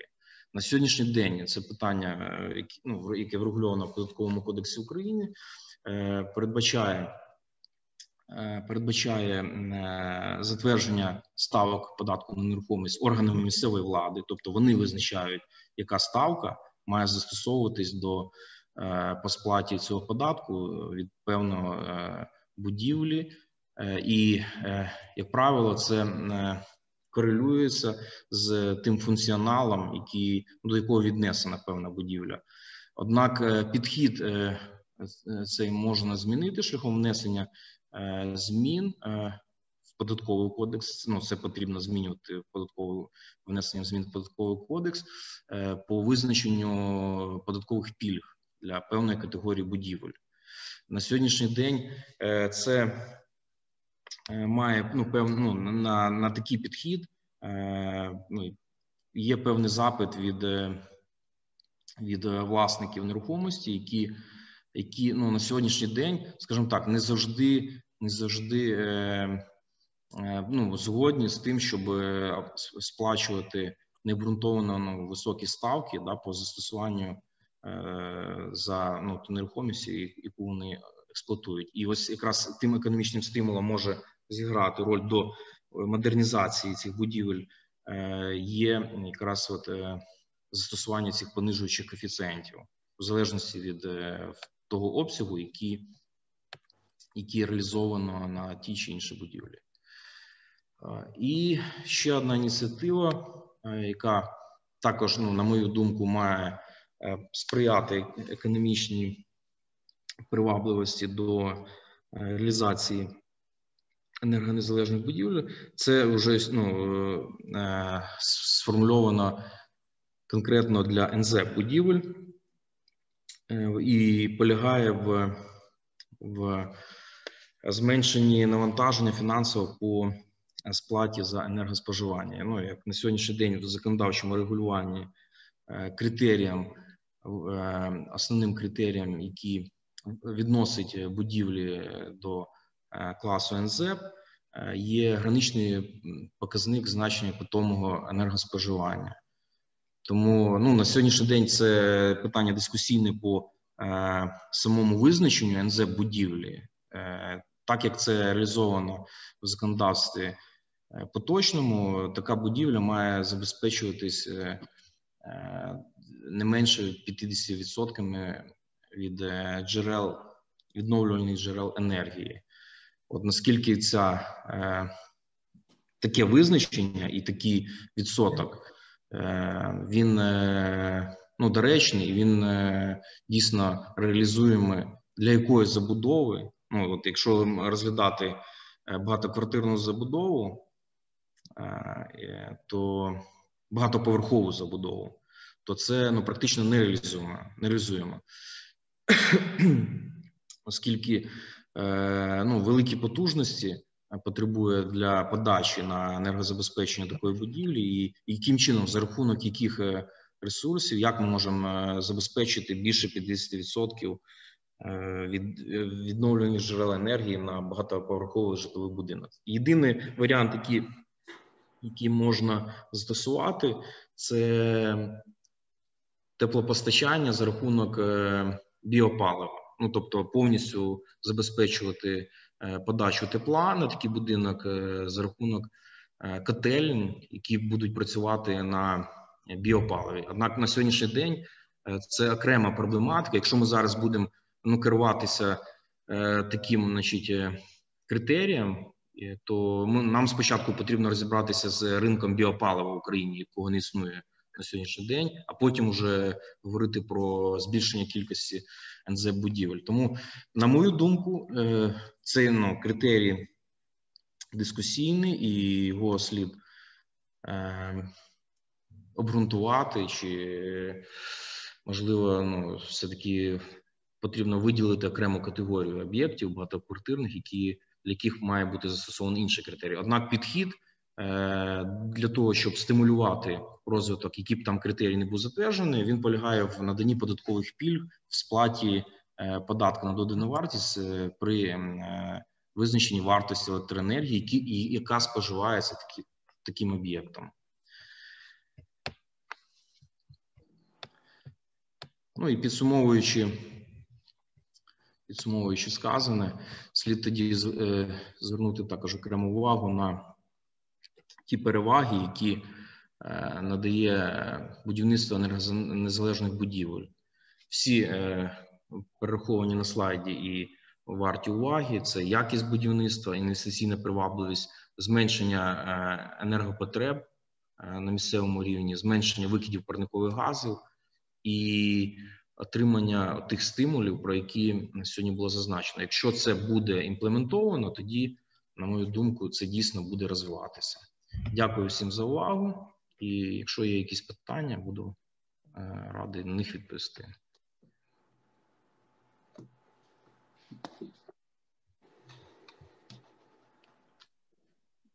Ну, оскільки питань немає, то ну, пропоную тоді переходити до наступної теми.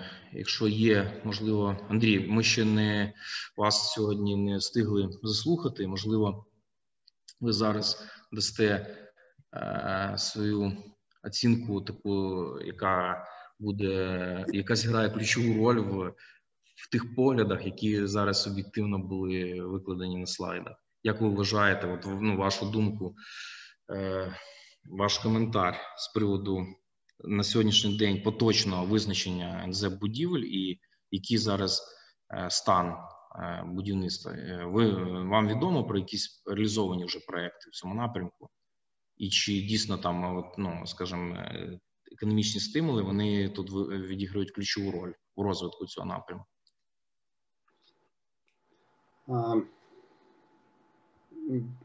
Олег, благодарю. Приветствую всех. Добрый вечер, коллеги. Меня зовут Андрей Овчаренко, сертифицированный строитель пассивных домов. А, Олег, э, постараюсь ответить на все ваши вопросы, прокомментировать э, более так основательно хотелось бы затронуть все темы, которые были озвучены – но скажу, что в самом начале скажу, хотел по-другому начать, раз с вопроса позвучало, прозвучало, то, честно, мне кажется, мы не о том говорим и не то совсем делаем. Обосную и продолжу, с вашего позволения. Эм, тема Э, вопрос глобальный, основной, это здания с низким энергопотреблением и э, проблемы и перспективы, да, как прописали, собственно, э, в тексте мероприятия. Какие же трудности мы испытываем сегодня в этой сфере, в, этой, в этом направлении? В этой я бы сказал, высокой цели строительства зданий НЗ. В любой сфере для достижения результата требуются специалисты. Достаточно сложно адаптировать проекты а, на стройплощадке. Ну, говорю как строитель, да, как есть. А, и нам не хватает для реализации, качественной реализации качественных зданий, добротных зданий, предназначенных для жизни, а не для удовлетворения потребностей коммерческих целей. Нам не хватает э, серьезной, качественной, грамотной проектной документации. Далее, нам не хватает материалов. Как бы не смешно это звучало, но вот сегодня поднимался вопрос о шифере, да, о битуме. И нам не хватает материалов, и для, э, сегодня для реализации зданий экологически безопасных, современных, комфортных зданий нужны совершенно не те материалы, которые продаются сегодня на рынке продавцами и рекомендуются, навязываются как э, материалы, которые не едят грызуны. Но это не аргумент и не критерий по которым нужно выбирать материалы для строительства а, безопасного и здорового жилья. Я бы сказал по-другому. Если материал едят грызуны, значит он безопасный, значит он наоборот хороший. Проблема в том, что основные материалы, компоненты а, импортные, к сожалению. Местные производители не, не хотят, но есть уже подвижки, первые шаги а, начинает развиваться и этот рынок, но все же основная масса а, качественных строительных материалов, за исключением песка и цемента, это а, импорт. Нужно, я считаю, стимулировать производителей, которые будут э, обеспечивать строительный рынок инновационными решениями и первую очередь качественными, экологически безопасными материалами. А, конечно же, для порядка нам нужны правила игры. Правила игры, а, и чем строже, тем лучше. То есть нам нужна всем, не хватает нам всем строительной сферы ответственности. Никто ни за что на самом деле не отвечает. Это отдельная тема для разговора, я думаю, все понимают, о чем я говорю. Строительные нормы, ну, если так коснуться этого кратко, вскользь, то ну, за последнее время они достаточно сильно изменились. Очень много изменений положительных и на самом деле есть, есть чем гордиться, да, скажем так. Но эти, эти нормы наши, они основаны на каком-то какой-то логике, ну, нельзя это назвать логикой, это не логика, это какая-то э, такая концепция, которая наоборот запутывает, запутывает э, исполнителя, архитектора, э, строителя в понимании всего того, как это прописано, то есть сложная достаточно такая концепция, структура. Я, я это называю, знаете, как, а, когда вижу это, пойди туда не знаю куда, принеси то не знаю что. Ну, почти как настройки. Ну, окей. Как-то с этим живем, разбираемся, строим. Строим достаточно крутые проекты в Украине. А, есть проекты, которые сегодня а, имеют статус и номинованы на такие звания, как э, наилучшие инновационные проекты в мире. Да, это вот в Киеве сегодня есть реализовываются такие проекты. Но они оцениваются вовсе не, не по тем критериям, о которых мы здесь э, говорим. Не по тем критериям. Мы здесь говорим о зданиях НЗ. То есть мы строим сегодня, что мы делаем? Мы имеем э, мы имеем все для того, чтобы строить качественные э, НЗЭП здания, но вместо того, этого мы строим дорогие душегубки, как я говорю откровенно. Почему душегубки? Обосную легко. Нет зданий ни в одном здании сегодня, ни в одной ЖК, ни в одном жилом комплексе, ну, кроме одного исключения есть, конечно же, я озвучу, нет э, не запроектированы и не установлены системы вентиляции как можно жить в, в упаковке э, без системы вентиляции. Скажите, пожалуйста, у кого из вас, из тех присутствующих, кто меня слышит, автомобиль без системы вентиляции? Я уверен, у всех есть система вентиляции, и все ездят с э, включенной системой вентиляции. Да, это в большинстве случаев сегодня автоматический климат-контроль, но вместе с заменой масла раз там определенное, то а, меняется и фильтр воздушный. Посмотрите на этот фильтр. Вот если бы его не было, то это бы были бы такие же легкие ваши. Если, если бы вот вы в этом автомобиле ездили без фильтров. Так вот, то же самое в квартирах происходит. Каждая квартира должна иметь систему вентиляции в обязательном порядке. Рекуперация это уже о чем-то таком космическом. Это, наверное, про то, что экономить надо, да? Ну да, надо экономить, хорошо. Но не до экономии речь, когда бюджет, э, э, стоимость жилья 3000 евро, и это жилье не соответствует ни одним нормальным европейским ценностям. экологическая безопасность, комфорт, качество воздуха, качество материалов, которые выделяют или не выделяют вредные летучие органические вещества. Никто это нигде никогда не декларирует, не нормирует, и никто это не контролирует. В результате мы получаем, повторюсь, дорогие душегубки э, со стоимостью э, в элитном недвижимости сегодня плюс-минус средняя 3000 долларов за квадратный метр. Для понимания,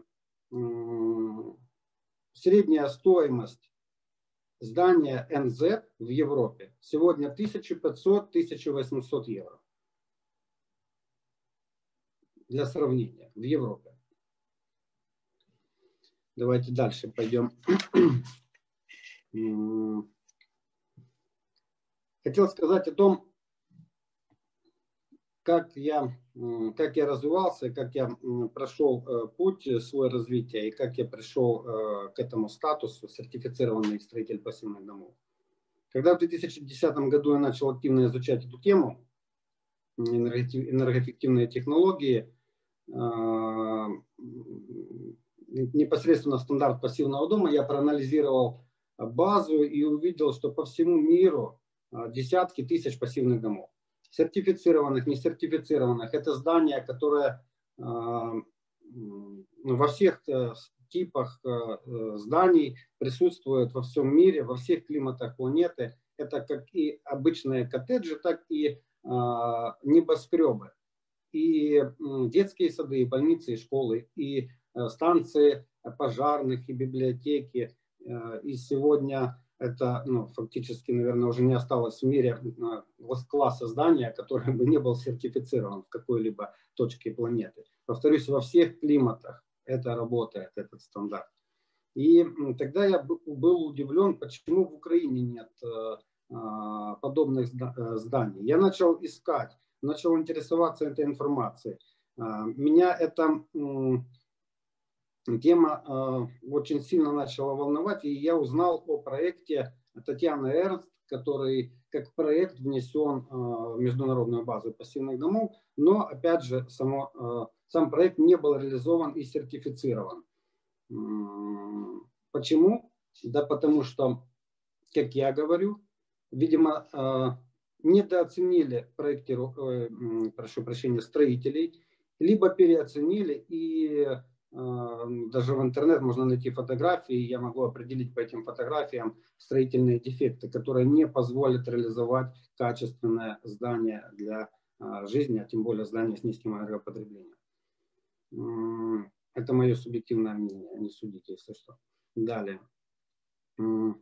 Я начал заниматься и начал э, узнавать, я посмотрел э, в базе, э, нет ни одного сертифицированного ни строителя, ни проектировщика. Я подумал, в чем же дело. Начал изучать, начал погружаться. И начал развиваться в этой теме. В результате э, самообразовываться. И наш первый проект, который мы реализовали в 2013 году, это был э, индивидуальный коттедж, который э, тогда мы называли шестилитровый дом. И сейчас я могу заявить, что тогда это был наш первый НЗ проект, потому что сегодня по нашим критериям для зданий НЗ, а, которые ссылаются на 31 а, ДБН и 189 ДСТУ, и по этим документам а, НЗЭП здание должно соответствовать классу энергоэффективности А. А это плюс-минус по разным, опять же, ссылкам, потому что если пойти туда, то там можно найти 55 киловатт, а если пойти сюда, то можно найти 60 киловатт. А где конкретика, никто не знает. Окей, мы вернемся к этому. Так вот, а, в 2014 году мы ввели этот э, коттедж в эксплуатацию, и до сих пор э, собственник наслаждается этим а, зданием. А, тогда мы, так немного небольшое отклонение, мы э, утепляли в 2013 году 150 миллиметров графитового пенополистирола. Это был первый проект, реализованный на востоке Украины в принципе с этим материалом. И э, когда соседи рядом строили э, дорогие особняки и утепляли 50, то э, на меня говорили как на подрядчика, что я развожу клиента на деньги да, за 150 миллиметров утеплителя, в три раза больше. Зачем это безумие? Ну ладно, это так. В общем, мы двигались дальше. Далее, когда я узнал, что в Украине реализовывается проект Optima House, я сразу же запартнерился и э, тогда еще в Харькове развивался. Э, и тогда э, я взял первое представительство официальное э, проекта Optima House на э, востоке, в Харькове непосредственно.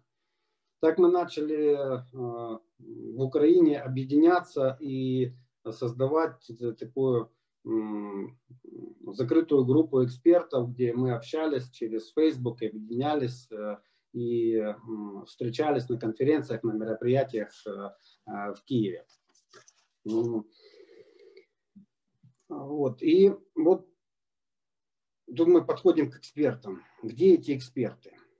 То есть в основном это люди, которые энтузиасты, в большинстве случаев самоучки, которые интересуются, которые хотят э, что-то сделать, изменить.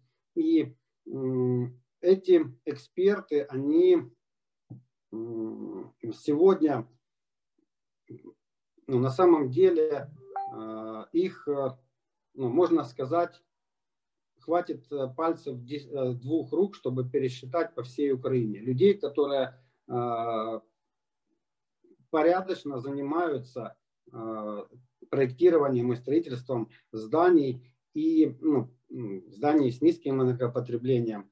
И им приходится учиться на собственных ошибках за счет заказчиков. Мне тоже это приходится делать, потому что на самом деле нет негде негде познать а, основ, как проектировать и строить здания а, с низким энергопотреблением. Почему это происходит? Ну, потому что э, в 90-е годы вместе с Советским Союзом была разрушена образовательная система вся полностью. И э, в то время как э, Вольфган Файст основываясь на трудах строительного физика советского, Богославского, а, основал стандарт Passive House и реализовал первый пассивный дом в мире. У нас, повторюсь, была эта система образовательная разрушена. И так до сих пор в вузах преподают шифер и рубероид, а потом мы его находим, конечно же, в вентиляциях. А, только благодаря европейским компаниям произошли некоторые изменения и проходят семинары какие-то дополнительные, а, где студенты получают знания о технологиях, концепциях и так далее. Но это все не о том. А, забыли напрочь строительную физику. Основу, вот как я сказал, основу этого в принципе строительства, неважно, энергосберегающего, а, это в принципе строительная физика основа здорового Э, создания здорового жилья, предназначенного для безопасной жизни человека.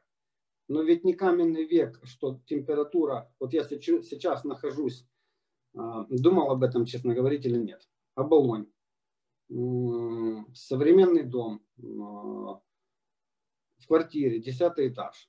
У меня мерзнут ноги. Отопление выключили давным-давно. Я думаю, это у всех так киевлян, у кого нет автономного отопления. Да, если есть автономное отопление, конечно же, включили и греем планету, и э, все хорошо, наслаждаемся. Но я знаю в Европе, у европейских коллег, у которых в пассивных домах э, в это время сейчас отопление тоже выключено давным-давно, но за счет энергии солнца в доме плюс 22 даже сейчас э, уже избыток тепла у людей. Но э, это все детали, нюансы. Так вот, э, я начал в этом всем глубоко очень пытаться разобраться и понял, что надо действовать. Если, если не я, то кто же? Вот, и я пошел на такой шаг и совместно с немецкими партнерами проектом «Пассивный дом» непосредственно с Hub в КНУБА под эгидой при поддержке Держэнергоэффективности мы организовали первый в Украине курс для сертифицированных проектировщиков пассивных домов. Это, этот курс, на этот курс я собрал фактически лично 25 человек, которые хотели обучаться.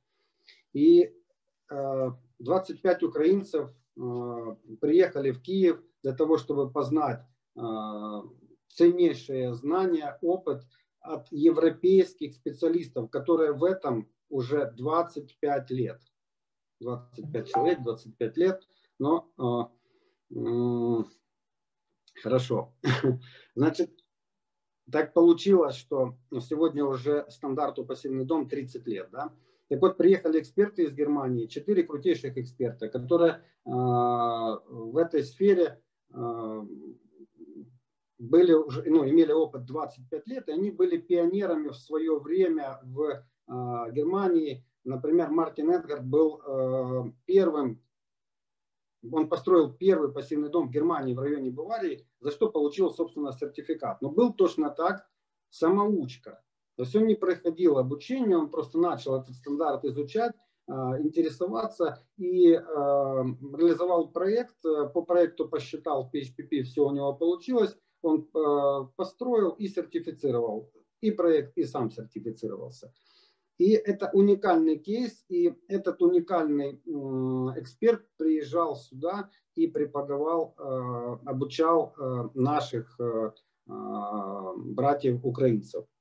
В результате этого а, курса, после проведения экзамена, после проведения экзамена, а, экзамен сдали два, два человека.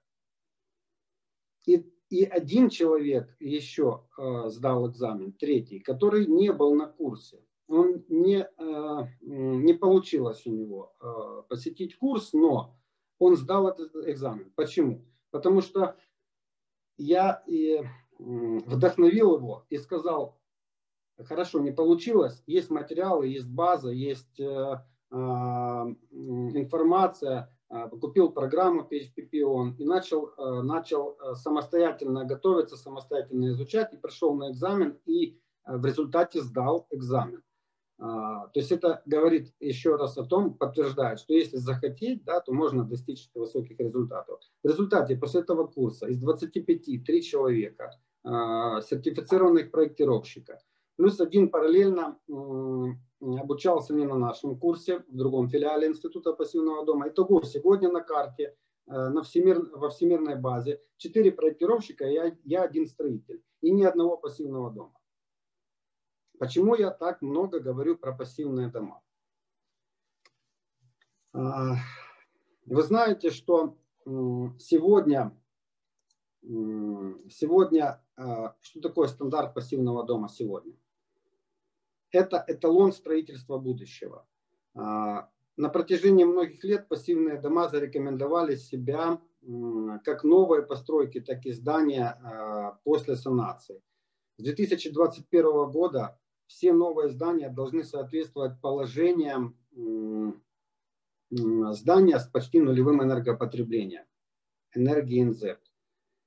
А, в соответствии с директивой ЕС, да, о зданиях э, директива EPDD. И пассивный дом является основой для этого. Более того, стандарт пассивного дома а, приняли э, как бы объединились, взяли его за основу точно так. Даже такие всемирно известные э, рейтинговые системы, как ЛИД и многие другие. Австралия, Австралия, Новая Зеландия, ну, и по всему миру, и в Америке, и в Канаде. Э, и все признали этот стандарт как основным понятным инструментом с четкими критериями для достижения определенных, опять же, результатов. И вот, вот, это, вот этот стандарт, это основа. Я провожу аналогию э, с э, таблицей Менделеева.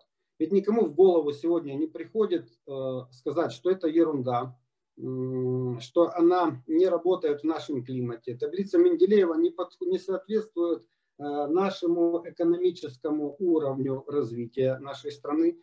А, давайте придумаем свою со ссылками на какие-то наши нормы морально устаревшие советские или на э, сошлемся давайте на нормы европейские, но которые э, уже давным-давно не работают и ну, там никто не разберется. Главное создать видимость кучу документов. Никому в голову не приходит это делать. Э, тем не менее, находятся новые химические элементы, и они просто дополняют эту систему, эту структуру, этот базис, эту основу, потому что это понятная, продуманная, четкая, структурированная, собственно, концепция, как и пассивный дом. Так вот, точно так Фальсту, Фальсту удалось все это структурировать, систематизировать, основываясь на самом главном, на физике, на строительной.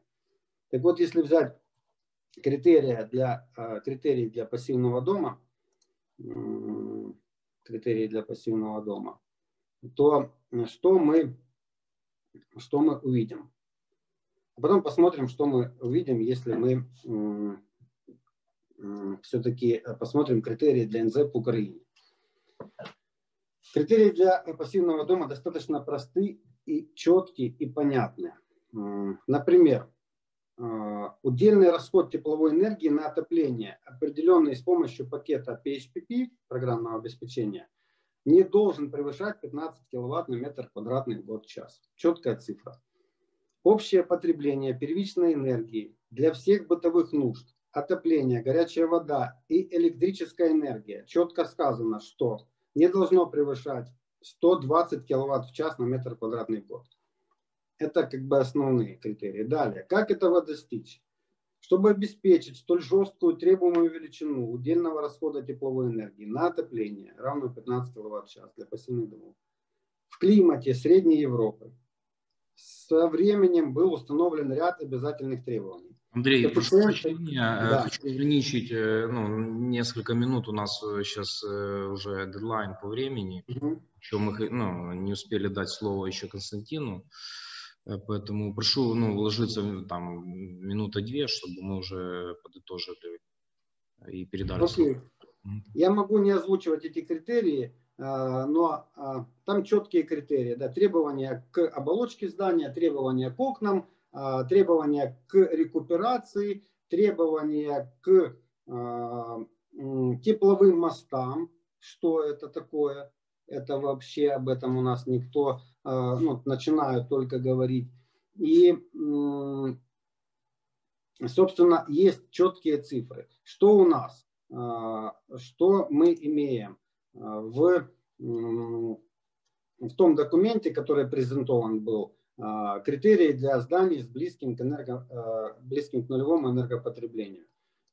Мы видим кучу пунктов, кучу информации и кучу восьмиэтажных формул, которые вот я общаюсь много с архитекторами, которые хотели бы взять эти документы и по ним работать, проектировать, быть ответственными, не нарушать. Но невозможно. Они говорят, мы, мы, ну, это невозможно. Это, эти формулы, они запутанные, они восьмиэтажные, и в результате к чему они приводят, никто не понимает. Так вот у меня вопрос, зачем это так? Это специально так делается? Окей, едем дальше, время ограничено. На самом деле вот об этом надо говорить, а не о стимулах. Что мы будем стимулировать?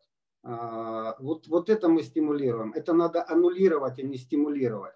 Если мы говорим о новом, а концепция НЗЭП для Украины является новым, это новый документ, новый закон, новый стандарт, так давайте его создадим по-новому зачем нам ДБН, зачем, почему в новом документе ссылки на, э, мы сегодня подготовили вот непосредственно вот эту информацию, которая сейчас озвучу непосредственно, с энергоаудитором Петр Шемилов, основатель платформы NZ Pro, где он поднимает достаточно серьезные вопросы. Олег рекомендую точно так присоединять коллегу к будущим мероприятиям для обсуждения. Так вот, критерии действующие, которые вот должны быть приняты для НЗ в Украине, они ссылаются на 31 ДБН и на ДСТУ 189. 31 ДБН, если мы пойдем глубоко, он ссылается на ИН ИСО 13790 2008 года, который умер уже дважды. А, ДБН ссылается на ДСТУ 189, в которой, который ссылается в свою очередь на ИСО 10 2001, который точно 2011, который точно так умер. Андрей, прошу прощения, уже перелимитили да. очень очень, ну, скажем, э, предметно и конструктивно. Спасибо за такой э, ну, специализированный экскурс. И, кстати, вот этот план, национальный план действий по увеличению количества НЗЭП Будивель, он предусматривает по э, этапу его имплементации изменения в ДБН, угу. по проектированию.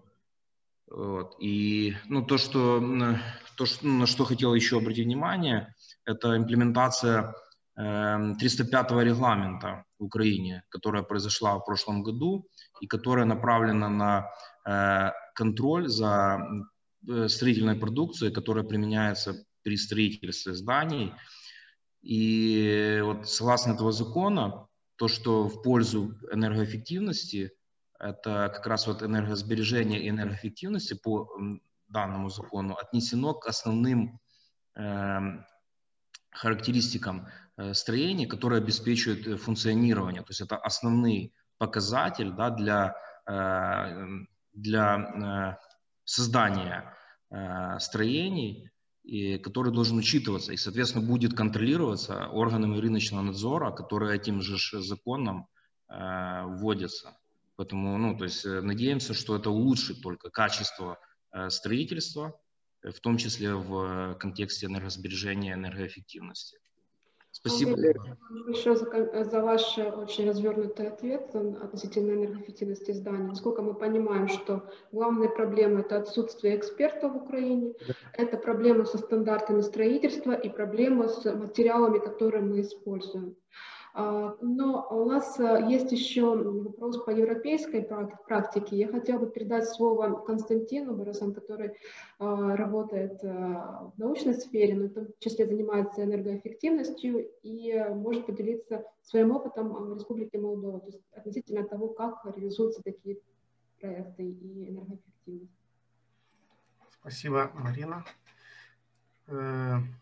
Да, позвольте мне э, сказать, что вот относительно безопасности жилья, вот мне кажется, что господин Овчаренко э, как бы затронул тему, тему и сертификации, скажем, экологичности зданий, и вот эти так называемые ЛИЦ или БРИМ, вот они относятся, сертификация в том числе э, экологичности материалов, и использование других э, ресурсов.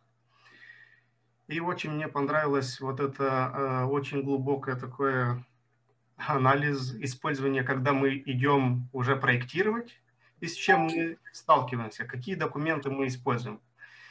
И вот э, я могу сказать так, мое личное мнение, что, видите, документы политик, они на 10 лет вперед, чем нормативы, которые мы используем. И действительно, вот, скажем, э, и строительные нормативы, относящиеся к ну, минимальным критериям энергоэффективности зданий. И вот те же удельный расход э, энергии на квадратный метр для разных категорий зданий. Э, в тех же нормативах даны ну, требования к оболочке здания, ну, теплопроводимости, стен, перекрытий и так далее. Так вот, э, при расчете, принимая во внимание вот эти теплопроводимости и график или время использования зданий, время, время работы системы отопления, то мы не можем достичь, мы не можем достичь вот этих удельных расходов, минимальных требуемых согласно нормативу. И почему?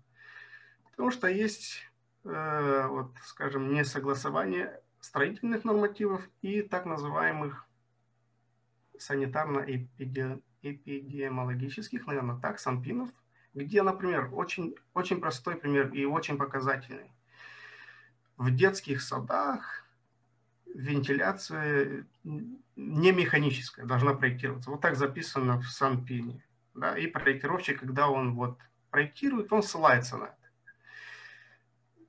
Но открыванием окон, когда на улице минус 10, это разговора никакой энергоэффективности не может быть. И половина из, из энергопотерь – это вентиляция. Вот один такой пример, где нет сходства между, или, да, не, между строительным нормативом и другими, скажем, под, под документами. Также вот очень мне понравилось, вы сказали, открываем норматив, там ссылка на ИЭН.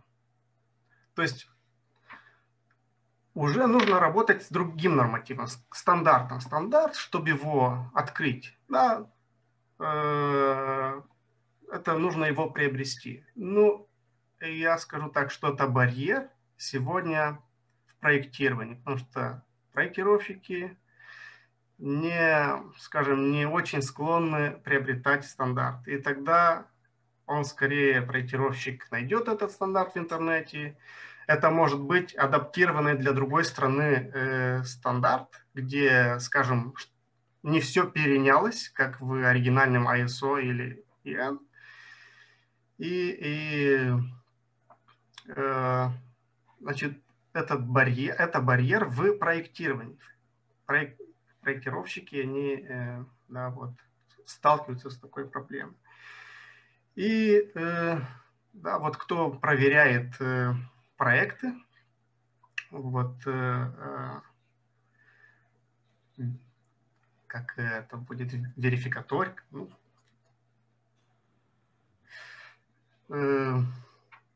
проверщики, не знаю, как перевести правильно.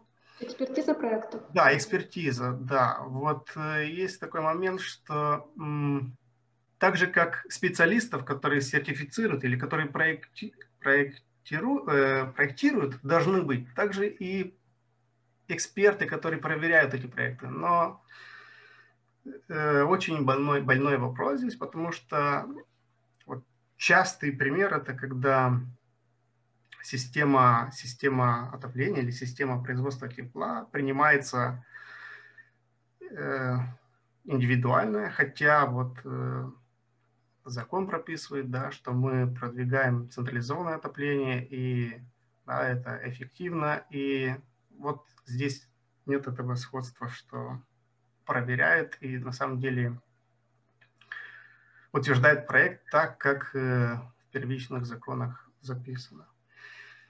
Ну, э, вот я э, в Молдове как бы предлагал, э, кто вот агентству по энергоэффективности у нас в стране и институт, который, учреждение, которое перенимает стандарты, что вот эта категория специалистов, проектировщики, энергоаудиты, они должны иметь свободный доступ к, к этим стандартам.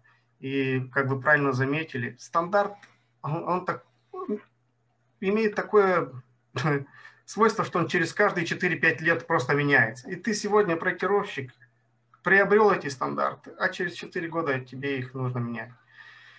И я думаю, что мы дойдем. Это международный такой, это мы не решим здесь э, даже в Молдове или в Украине или на, на нашем вот мероприятии. Это очень это международный барьер, или, который касается всех, потому что эти стандарты, да, ISO, но я думаю, мы придем через пару лет в, в контексте вот нейтральности, э, климатической нейтральности, что мы будем иметь свободный доступ к этим стандартам. Вот это я... А, еще хотел бы вот э, относительно схем финансирования затронуть. Кажется, сегодня это не было сказано. Э, сегодня в Молдове 25 больших зданий финансируются через так называемую схему ЕСКО или схема Energy Performance Contract, где исполнитель, подрядчик должен, должен обеспечить минимальный уровень энерго savings, да, тепловой, электрической энергии. Вот это будет первый опыт в Молдове. Они сейчас, вот эти проекты конкретно проектируются. Вот это я думаю, что хотел сказать. Спасибо а, за комментарий. Смотрю, есть э, поднятая рука. Если возможно, модератор, чтобы предоставил возможность э, задать вопрос участнику.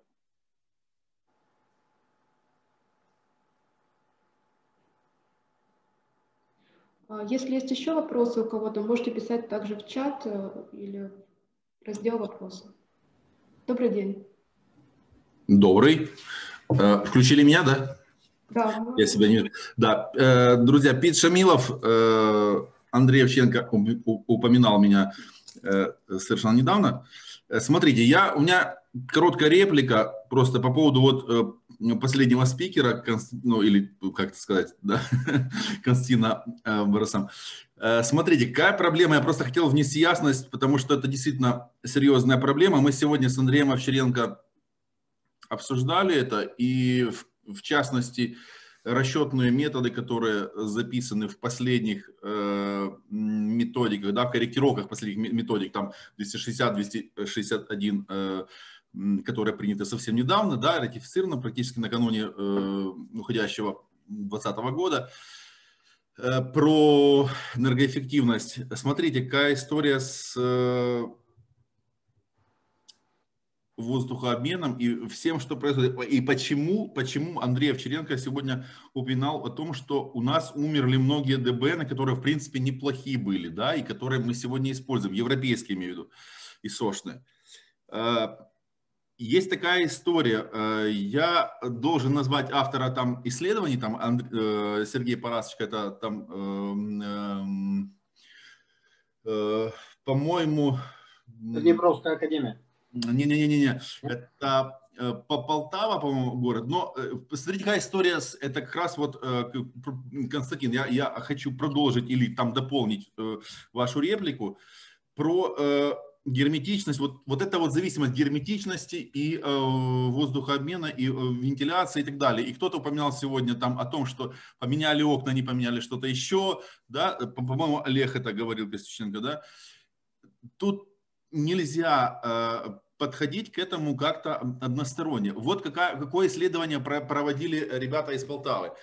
Значит, они работали по общественным, э, ну, по громадским закладам, да, по школам в основном. Значит, в принципе, глобально, как это выглядит проблема. Концепция вентиляции в, советском, в советских ДБНах была основана на то, что есть инфильтрация через неплотности деревянных окон. Мы поменяли эти окна, мы обеспечили через... Это единственный источник был э, ну, восстановление PPM, да, мы все понимаем, о чем мы говорим. Вот, сегодня, то есть я опускаю там э, глубину этих сегодня на четвертом уроке у детей, которые, э, ну, которым там, к примеру, 12 лет, да, там 10-12 лет, они получают на четвертом уроке 6 тысяч, 6 тысяч ppm. При норме 800. Ну, максимум 1200 уже начинаются у некоторых там, если у людей есть или у детей там э, какие-то проблемы с, этим, ну, с этими функциями, да, уже не, э, неадекватные какие-то реакции там, ну, и процессы в, ну, в интеллектуальной деятельности, скажем так. 6 тысяч. Это четвертый урок, это только 2 часа дня, чтобы мы понимали. Это правда, это серьезные исследования, которые есть протоколы, есть все. Я сейчас не, не об этом. Проблема в том, что э, мы поменяли одно, не поменяли другое. Мы не рассматриваем проблему комплексно. И вот то, о чем Андрей говорил, что у нас сейчас есть очень глобальная проблема несоответствия э, европейским, ну, они же не, не просто меняют, каждые 2-3 года они меняют э, нормативы, да, и вот, и э, это реплика, это, это просто дополнение к, общему разговору, к контексту, э, то, о чем мы, мы говорим. Э, это серьезная вещь, ее нужно знать, Спасибо. как минимум знать. Все. Я, я сказал, вы услышали, да? То есть, я хочу, я хочу ну, скажем, поддержать вашу инициативу. Вот вы сейчас вспомнили по э, каким-то, значит, там несоответствиям методики, да, э, или пробелам, возможно, которые там существуют. Это наказ Минрегиона. А, пробелы, да? извини, я сейчас одну, э, даже меньше, 30 секунд. В чем несоответствие? В том, что мы сейчас в формуле, которую Э, показали в 260-261 наказах, показали только э, расходы энергии на э, отопление, охлаждение, но у нас нельзя сейчас это рассматривать в разрезе, ну или в, в отличие от э, расходов на вентиляцию, как минимум. Можно от, от, отключить там расходы на освещение, да, там что-то еще. Вентиляция и отопление, охлаждение – нельзя сейчас разорвать. Если мы будем принимать с вами, опять же, несуществующую уже в Европе 200, простите, не, не помню, 250 окончаний у него про микроклимат. И Сошка, э, Енка, да, Ен и Со, про микроклимат, она тоже поменялась. Она умерла лет 8 назад уже. Мы на нее ссылаемся во всех новитних новитник, и в том числе про законопроект, то есть э, проекте наказу. Еще его нет наказа, но есть проект наказа про НЗЭП, и мы ссылаемся на то, что 8 лет умерло про микроклимат. Это основополагающее, как сказать, христоматия. То есть мы можем чем, чем угодно руководствоваться, но микроклимат это то, чем мы должны задаваться. Мы хотим такую температуру, такое качество воздуха, ну, газовой смеси, качество, ну, качество воздуха, да. Мы хотим э, такое освещение и так далее. И мы задаемся теми параметрами, которые в Европе перестали задаваться 8 лет назад. Я закончил. Все. Э, и, скажем, поддерживая вашу инициативу, я хочу вам предложить э, э, сформировать, если есть предложение, а я вижу, что есть у вас экспертное видение, и как раз именно в процессе э, законотворчести вот таких вот людей э, очень часто ну, не, не, не достает, и мы получаем на выходе потом ну, некачественный правовой акт, который регулирует определенные отношения. Это даже видно сейчас вот в сфере там, того же энергоэффективности, когда законодатель да, определяет такое понятие, как энергопотребление инженерными сетями. Разве инженерные сети ну, потребляют? Э, ну, если речь идет о потерях, то ну, это потери, но это не, не ключевой потребитель. Да? Есть электроустановки, которые по сути, являются потребителями. И очень много таких казусов. Потом ну, на выходе мы получаем некачественную нормативную базу. Поэтому для того, чтобы не, э, не ограничиться ну, там, обсуждением публичным и на этом ну, как бы тему э, оставить, да, я предлагаю э, собраться в комитете и рассмотреть предложение, если есть э, отдельные предложения по оптимизации и улучшению качества той же методики да, по определению энергоэффективных зданий, вы можете сформировать, направить на комитет, комитет сделает опрос среди участников, и мы сможем ну, вот, э, дальше ну, поддержать иници... нужную инициативу для формирования. Да, я хочу еще отметить, Олег, что наш комитет – это комитет энергетики, поэтому, естественно, мы поддержим все инициативы, связанные с энергоэффективностью. А, вот, и а, если есть еще какие-то вопросы, предлагаю их обсудить. А, вот, если вопросов больше нет, потому что мы уже исчерпали время нашего обсуждения, а, я предлагаю э, финализировать э, обсуждение и а, э, принципе, мы понимаем, что тема очень важна. И есть еще вопрос от второго участника, от Брус, Брусницы. Я так понимаю, что может тоже дать слово. А, но нам уже пора заканчивать, поэтому предлагаю последний комментарий или вопрос и э, переходить к окончанию мероприятия. Добрый вечер. Одну ремарку. Добрый вечер. По э, малоэтажным зданиям, если мы рассматриваем, то э, сейчас ситуация в Украине такая, что человек может, э, любой землевладелец, нарисовать от руки план фасады, даже не масштабно, а схематически, на актуальной пятисотке посадить дом согласно привязок и норм – и получить стройпаспорт, потом основание, ну, уведомление на начало строительства, построить дом и ввести в эксплуатацию. Никто из э, специалистов сертифицированных пассивных домов или там НЗЭП в этом процессе не участвует. Э, это и хорошо, и плохо. А, хорошо то, что это, э, если это регулировать, это будет э, больше возмущений, потому что специалистов надо оплачивать. Плохо то, что а, при тенденции э, обратной урбанизации люди сейчас в, в связи с эпидемиями выезжают и меньше интересуются многоэтажным строительством и квартирами, они будут строить больше домов. Соответственно, а, больше домов вот таким способом, ну, энергоэффективности мы будем долго как бы, наблю... не наблюдать.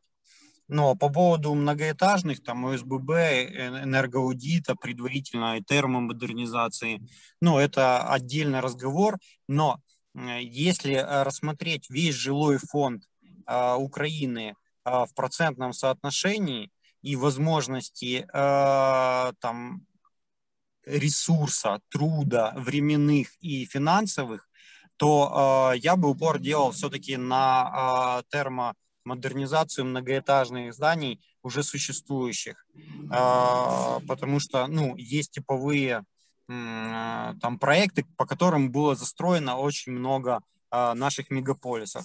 Э, мое мнение, что упор каких-то э, ресурсов, внимания, концентраций э, специалистов э, всех от, ну, отраслей э, строительного там, дела, да, надо направить на э, эту сферу или эту долю э, жилого фонда, а не там разбирать малоэтажное строительство там частное. Спасибо. Спасибо за комментарий. Вот я да, хочу тоже вернуться вот э, к практике ЕС, где тоже рас, рас, рассматривать этот вопрос. Но старые дома э, или старый фонд, он требует также комплексного решения, связанных с архитектором, для того, чтобы здания оставля, оставались вот, э, в, той же, в том же виде, в котором он, они были, например. Это та проблема, которая существует в странах ЕС. В Украине тоже, думаю, могут быть вопросы, связанные с э, старым зданием технического характера. Целом, а, мне кажется, что это заседание было одно из самых плодотворных, потому что мы а, рассмотрели очень много вопросов, а, очень глубоко погрузились в техническую часть э, энергоэффективности зданий. Я хочу поблагодарить э, всех участников, всех экспертов за участие в сегодняшнем заседании. А, мы обязательно учтем все а, комментарии, и если будут предложения к законодательным а, инициативам, к законопроекту, к другим нормативным актам, мы также рассмотрим их обязательно на комитете и предлож... сделаем предложение. И также благодарю за активное участие слушателей в обсуждении.